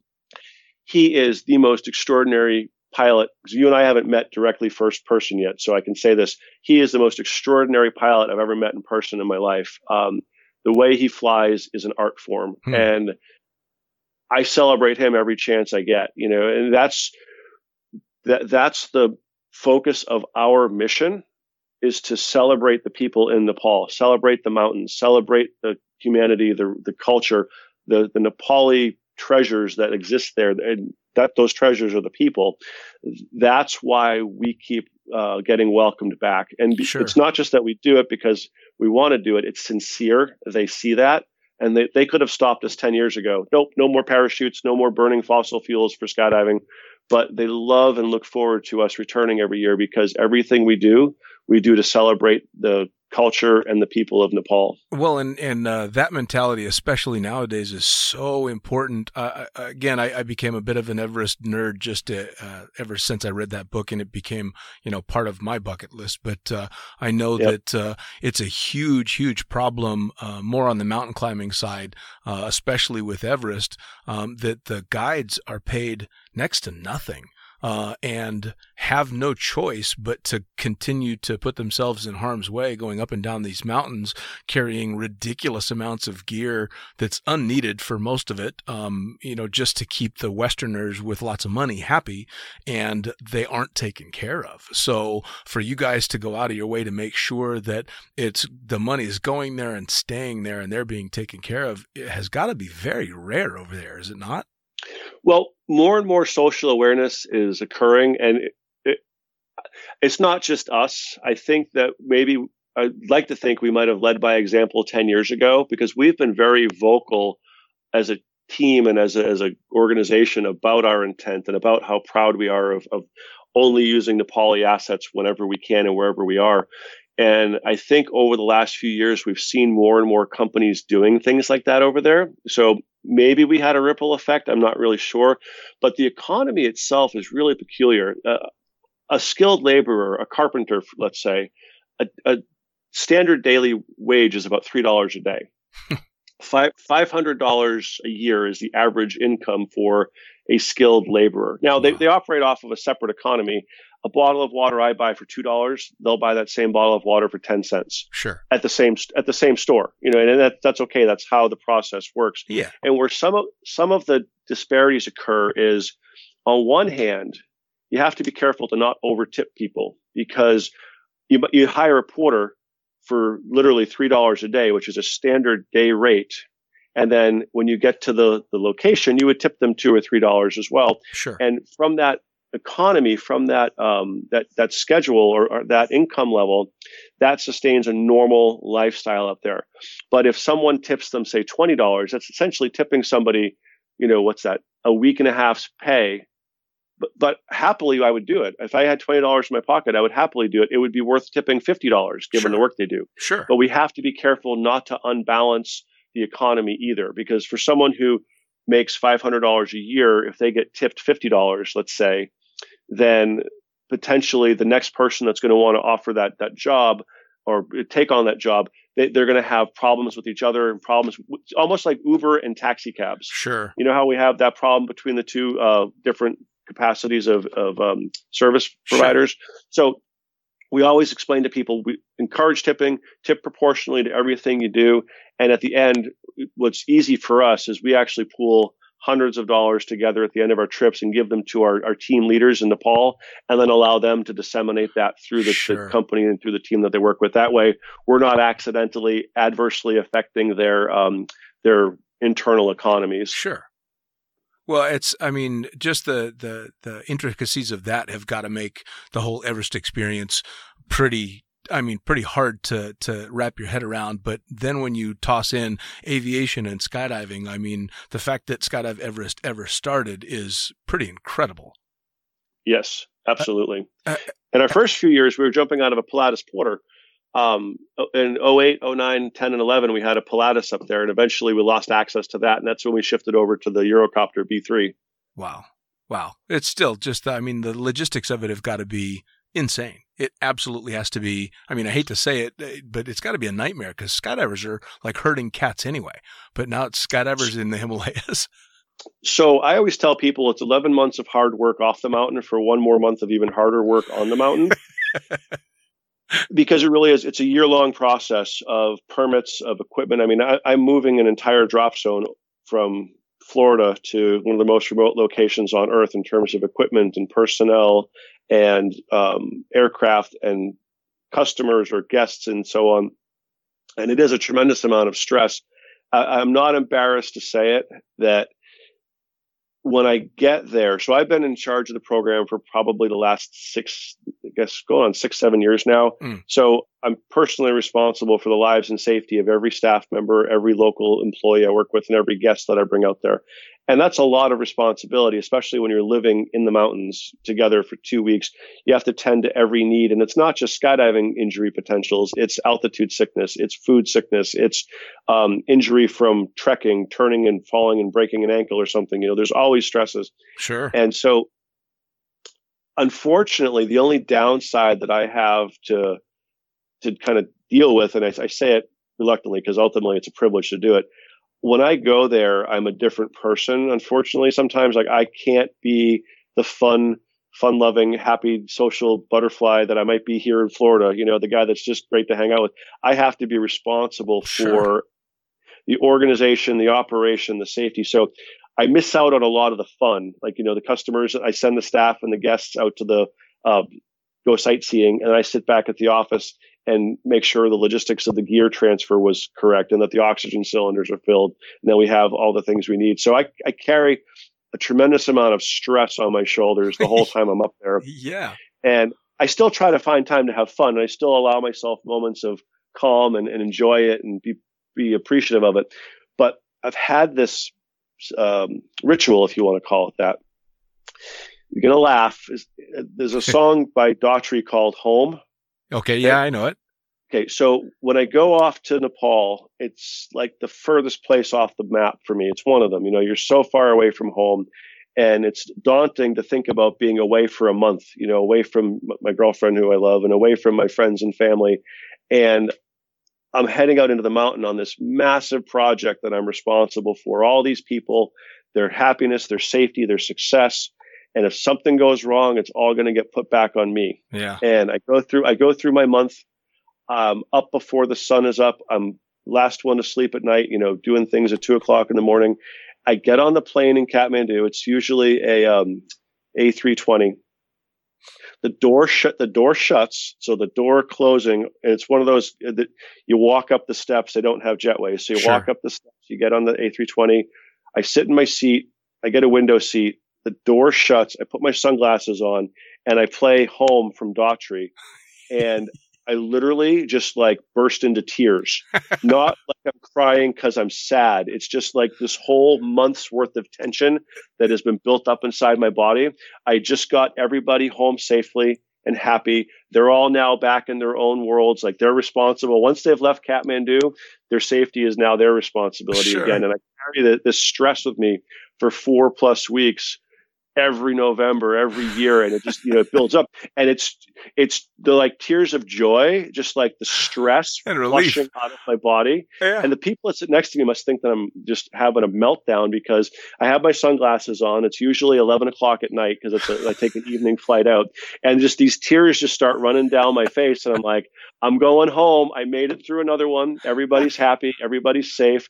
I'm on my way home to my girlfriend. Right. Um, and I get 11 months to prepare myself to come back and do this again, you know, and I'm, I'm not embarrassed by it. You know, that's just like, that's my coping mechanism for managing such a large ball of stress for such Yeah. a long period of time. No, and I can completely understand what it, uh, it that that's a very natural release for it all to just let it go. I'm just trying to put myself in the shoes of someone that's sitting next to you, watching this yeah. rather large adult bearded man sit Yeah. down and just burst into sobbing tears. yeah, it's crazy. It really is. Um, and you know, I'm not embarrassed by it. it. It's just, it is what it is. But it, it's been that way now for going on, you know, six or seven years. And the first time it happened, we were out there for five weeks, oh wow. and there was just so many people I was responsible for, and so the, I couldn't see the finish line the day I got there. It just seemed like it was a lifetime away for me Sure. and psy- psychologically the stress of that and I, and I don't think I've ever actually opened up about this. Uh, Dean, I think you're the first person that I've ever actually shared my, my uh, emotional weakness side of this, if you want to call it that. Nice. So this is the first time I've ever opened up to anybody about that. Um, but it's cathartic. It's good. It's good to share it because it's not all hero stuff and and you Sure. know every everything is just bounces off your shoulder. Interestingly enough, you know, you take 15 people, put them in paradise, and they're going to have problems with each other of take course. the same 15 people and put them in one of the most remote locations on earth those problems are going to multiply by a factor of a hundred. You know, Oh yeah. so it's not just safety; it's personal issues. It's taking care of people's needs, constantly putting out little fires, making sure nobody gets voted off the island, so to speak. Um, it's yeah, it's a constant sunrise to sunset um, emotional challenge to be able to maintain maintain everyone else's well-being and at the end of the day taking five minutes to do your own personal inventory of how you're doing how are you Sure. feeling because i can't get sick up there i can't have a meltdown anybody else can have a meltdown but i can't so, So i have to allow them You've never been up there for in any other capacity than for Skydive Everest, so you've never just been a tourist. Correct. It's only been Everest Skydive from day one. And admittedly, now I do take some Tom time, as I call it. When we get done, uh, one of my teammates, Paul-Henri, he's really been um, he's been a, a lifesaver for me in telling me that we really need to start planning extra time to rest and recoup after we're done before we move on to the next project. So Hmm. I'm now starting to spend a little bit more quality time. It used to be as soon as the program was over, I was and the last person was out, I was on the following airplane out right after them to get back to work. But now I'm okay with taking a couple of days to just rest and recover and and uh, allow myself to just kind of emotionally and, and spiritually heal before I go on to the next project. Well, and to get to see all the things that you're taking all this time to show other people. I mean, it sounds to me like I'm going to see a vastly different Nepal and Everest than you ever have because I'm literally going to get there and spend three or four weeks just not dying. Yes, That's it. Correct. You'll we'll see it differently. Yep. But we've been up there so long now that I've been able to piece together. I realized that over 13 years now, I've been able to piece together a vacation out of that 13 years. You know, one trip into Pokhara where we were weathered out and I had a few days where I could just sit by a lake and get on a paddle boat, you know, or one trip we um, we had a we finished early, so we took a whitewater rafting tr- trip halfway, you know, four hours from Kathmandu. So I've had all the great experiences that the tourists have. I just have them in very small compartmentalized pieces. Sure. I don't. I, I haven't had a two week vacation there. I've had two weeks over ten years that I've been able to piece together. You have um, moments. a vacation. Yeah, which is which i mean uh, still is ridiculously incredible not to mention you've got the pride of of having passed this on to so many people uh you know when i knew i was going to be going you were one of the first people i wanted to talk to because i figured if anybody could tell me anything about nepal and everest it was going to be you and I appreciate that. And you know, I, what I am most proud of, and I, I say this to anyone and everyone, what I am most proud of is that we could have, and I say we, meaning myself, Wendy Smith, uh, Derek Thomas, Omar, in the beginning, we could have said, you know what, this is ours. It's Sure. just us, you know, and in a way, almost even like justified, you know, this is our little piece of the world and we're not going to let anybody in, right? I'm looking at two pictures right now Ernesto Gainza, uh, Mike McCann, Derek Pablito, um, Fred all Yep. So we've shared Omar, Wendy Smith. Um, we- we've shared the ex- the experience of Nepal with so many people, and we continue to do that. And that's me, my office is full of photos of all my friends, and not and not just old friends, but new friends that I met through Everest Skydive. All the people that we've shared this with. I've personally been able to share this Everest experience with, you know, over a hundred people, whether it's up at our high altitude drop zone or whether it's our lower altitude drop zone. Right now, I'm in communication with Greg Shelton and Sabi um, to get them out to Pokhara to do tandems with me in November. You know, Awesome. I asked you if you were I asked you if you were current on tandems. You know, for that very reason. sure I'm most proud of the fact that we've, over the last 12 or 13 years, been able to share this project with so many people. And so many have gone on to say that it's changed their lives um, in, a, in a positive way, sure but that it's really, um, it's been a labor of love. I drive an eight year old car. I don't make any money off of this. it's not like we're making a ton of money, even though it's so expensive.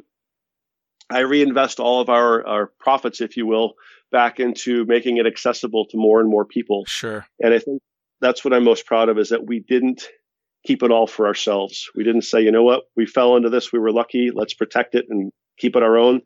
Nope, we've got hundreds of people that have been up there, have shared the experience, that have lived what we live, and it pays itself forward. You know, uh, you meet more extraordinary people that way, and some of the cool projects that we're doing now are because we've met cool people that we brought up to Everest and shared our experience with. Absolutely. Well, and it, it it's kind of funny. Skydiving obviously is still a very uh, young sport. Um, uh, you know, it's it's. I, have been in it 25 years, and I've seen dramatic changes throughout that time.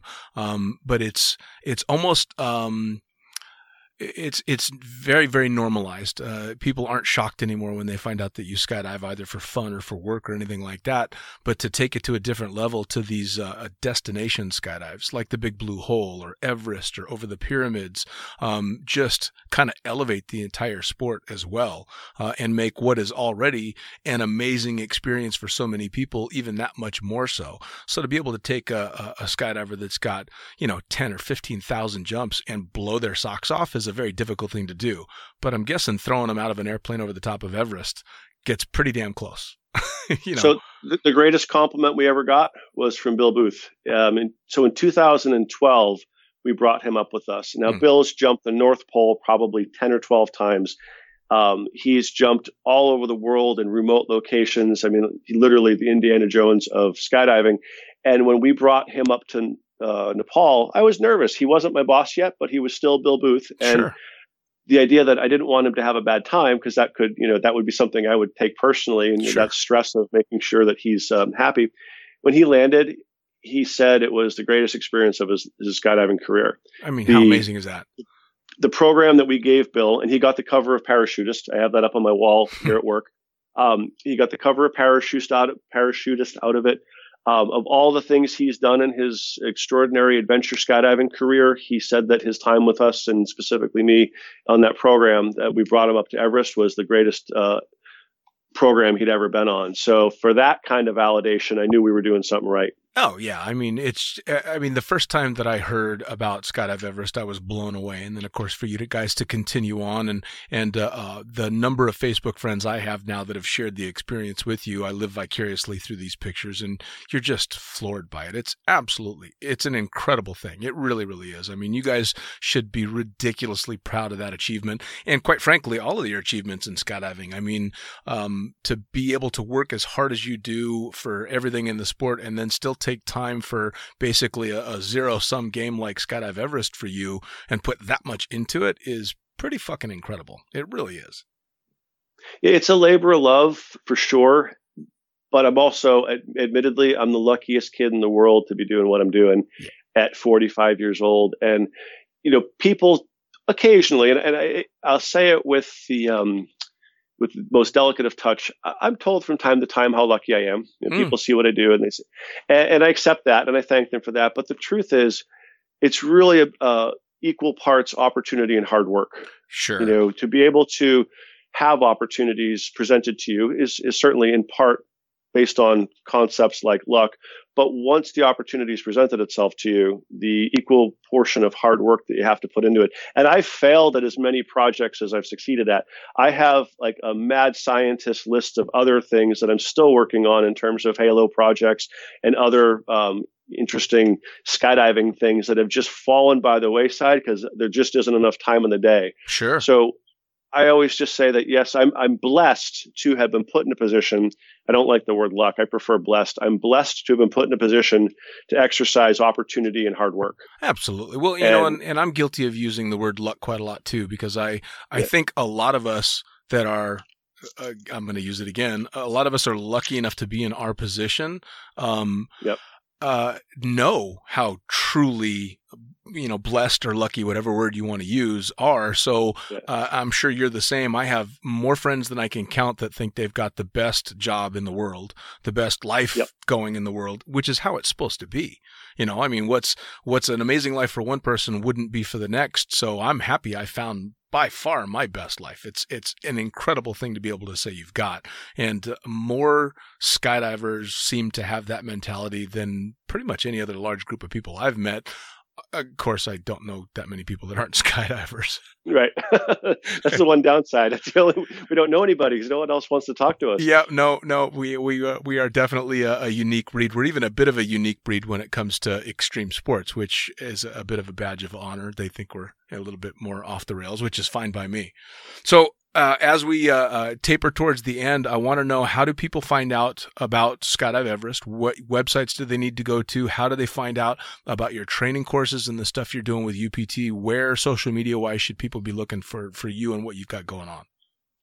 So I've got uh, my catch-all email address for everything I do on my personal projects is skydiveearth at gmail.com.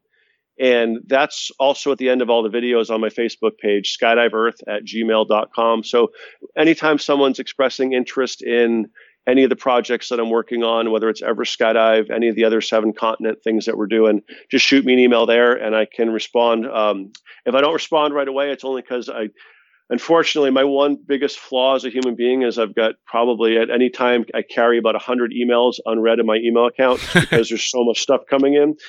Uh, but that is my email access for that. Um, our website is www.everest-skydive.com. Somebody back in 2005 bought everestskydive.com and they won't sell it to us. So we are Everest dash, you know, like the minus sign, Everest dash skydive.com. All of our contact information's on there. Our contact form is there as well. For UPT stuff, Tandem, it's tom at uptvector.com. That's my work email for uh, for work. I've established a couple of different Facebook groups. One of them is um, most recent project. I just got 2,000 tandem skydivers together on a Facebook page called Sigma Tandem Instructor Edu- Educational Resources. So if you are a Sigma Tandem instructor, whether you have our rating or not, if you're jumping Sigmas in Mexico or in Finland or anywhere in the world and you need guidance or need information, join that group. I'm on it daily, so I communicate around the world with people, make sure they have all the information they need, and uh, yeah, that's pretty much it. Fucking hell, man. That's uh, it's just busy listening to all the ways to get a hold of you. I just I just got dizzy telling you all that. I need to sit down. yeah, holy shit. Usually it's a uh, yeah, catch me on this website, but no, no, man, oh man, you're you're just as there's busy that come way. A point, there's going to come a point in our lives, Dean, where we're going to be sitting back in our 60s and thinking back about all the amazing things we've done in our in our lives. And one thing we're not going to regret is that we didn't put our best foot forward as often as we could and as uh, many times as we could. Oh no, no. Well, and and like you said, you've you've got uh, just as many failures as successes, but uh, those failures are are the reason that you have the successes as well. So pushing that yep. hard, even when it's not necessarily going to work, is how you learn the most valuable lessons for sure. Exactly. Well, Tom, I'll tell you what, I cannot thank you enough for taking the time to to talk to me about everything, and you can expect a shitload of uh, Facebook Messenger questions on Everest as as that starts to I, creep in. I almost feel like I should apologize. I know it's a podcast, but I've talked your ear off for like two hours now, so I no, obviously that was, I'm passionate that was the plan, man. That was absolutely the plan. Believe me, I would have made the entire thing just me asking, all right, fuck, what do I need to do with this? And where, where, do I go for that? And what kind of, so- yeah, but they don't want to hear me ask what kind of socks or long underwear I need. So, well, so I actually have two YouTube videos up on my YouTube channel. Of course uh, you do. Tom Noonan. Yeah, my, my YouTube channel, I've got uh, Everest Base Camp Trekking Packing, uh, Volume 1 and Volume 2. So you can go look on there. The, the shortest answer is buy everything at Walmart. Don't go buy a hundred dollar pair of Patagonia underpants. Buy the five dollar uh, ones from Walmart. You'll save all that money to bring home souvenirs while you're in uh, Nepal. Awesome. Oh, well, I'm definitely going to watch those watch those two videos. Do you have a YouTube channel? Yeah. Yes. Um, I I think it's just Tom Noonan. Okay. Um, yeah, it's, it's uh, yeah, I think it is Tom Noonan. That's it. So all my my um, my packing videos are on there, and all my Everest uh, skydive Earth videos and things are on there as well. Oh, awesome. Well, I'm definitely going to have to go check it out if for nothing else, just the trekking stuff. But, dude. Yeah. And if you want to link any of those to your podcast when you publish it, you're welcome to do that as well. I'm obviously passionate about what I do. Um, well, anytime somebody asks me to tell them something about it, I go, how committed are you to the answer? get, get, comfortable. I like that. I like that a lot. Well, I'm going to want to touch base with you uh, continuing on down the road because I know you've got so many more projects that I'm definitely going to want to hear about. So continued success on everything that you've got going on. And don't forget, I got to get a picture of the, the Lord of the Three Rings poster. Absolutely. Thanks, Dean. It's been a privilege to talk to you. I hope it was of some value and entertainment. Oh, it was fantastic, Tom. Thank you so much. All right. You're welcome, brother. And there you have it. Another episode of Lunatic Fringe Into the Void brought to you as always by, and say it with me, fuck yeah, NZ Aerosports. Head to nzaerosports.com by Pussfoot. That's right, head to pussfoot.com, the Extreme Sports Collective, and check out everything they've got to offer. By summitparachutesystems.com, Jarrett Martin and the family cranking out amazing pilot rigs as well as incredible rigging courses. And now joining the Lunatic team, it's the one and only Tony Suits. You know him, you love him. Head to tonysuit.com, check out all the amazing standards as well as the new incredible signature line they've got going on. And as for us, the Lunatic Fringe is now on YouTube. That's right, you're going to have the chance to put faces to the audio by heading to youtube.com and looking up the Lunatic Fringe podcast. It's easy. Hit the like button, hit the subscribe button, check out all the amazing videos from the previous guests that we've had, as well as new and upcoming interviews on video. As always, I am the fucking pilot. Head to thefuckingpilot.net or theprincesspilot.com. Thanks for joining. We'll see you next time around.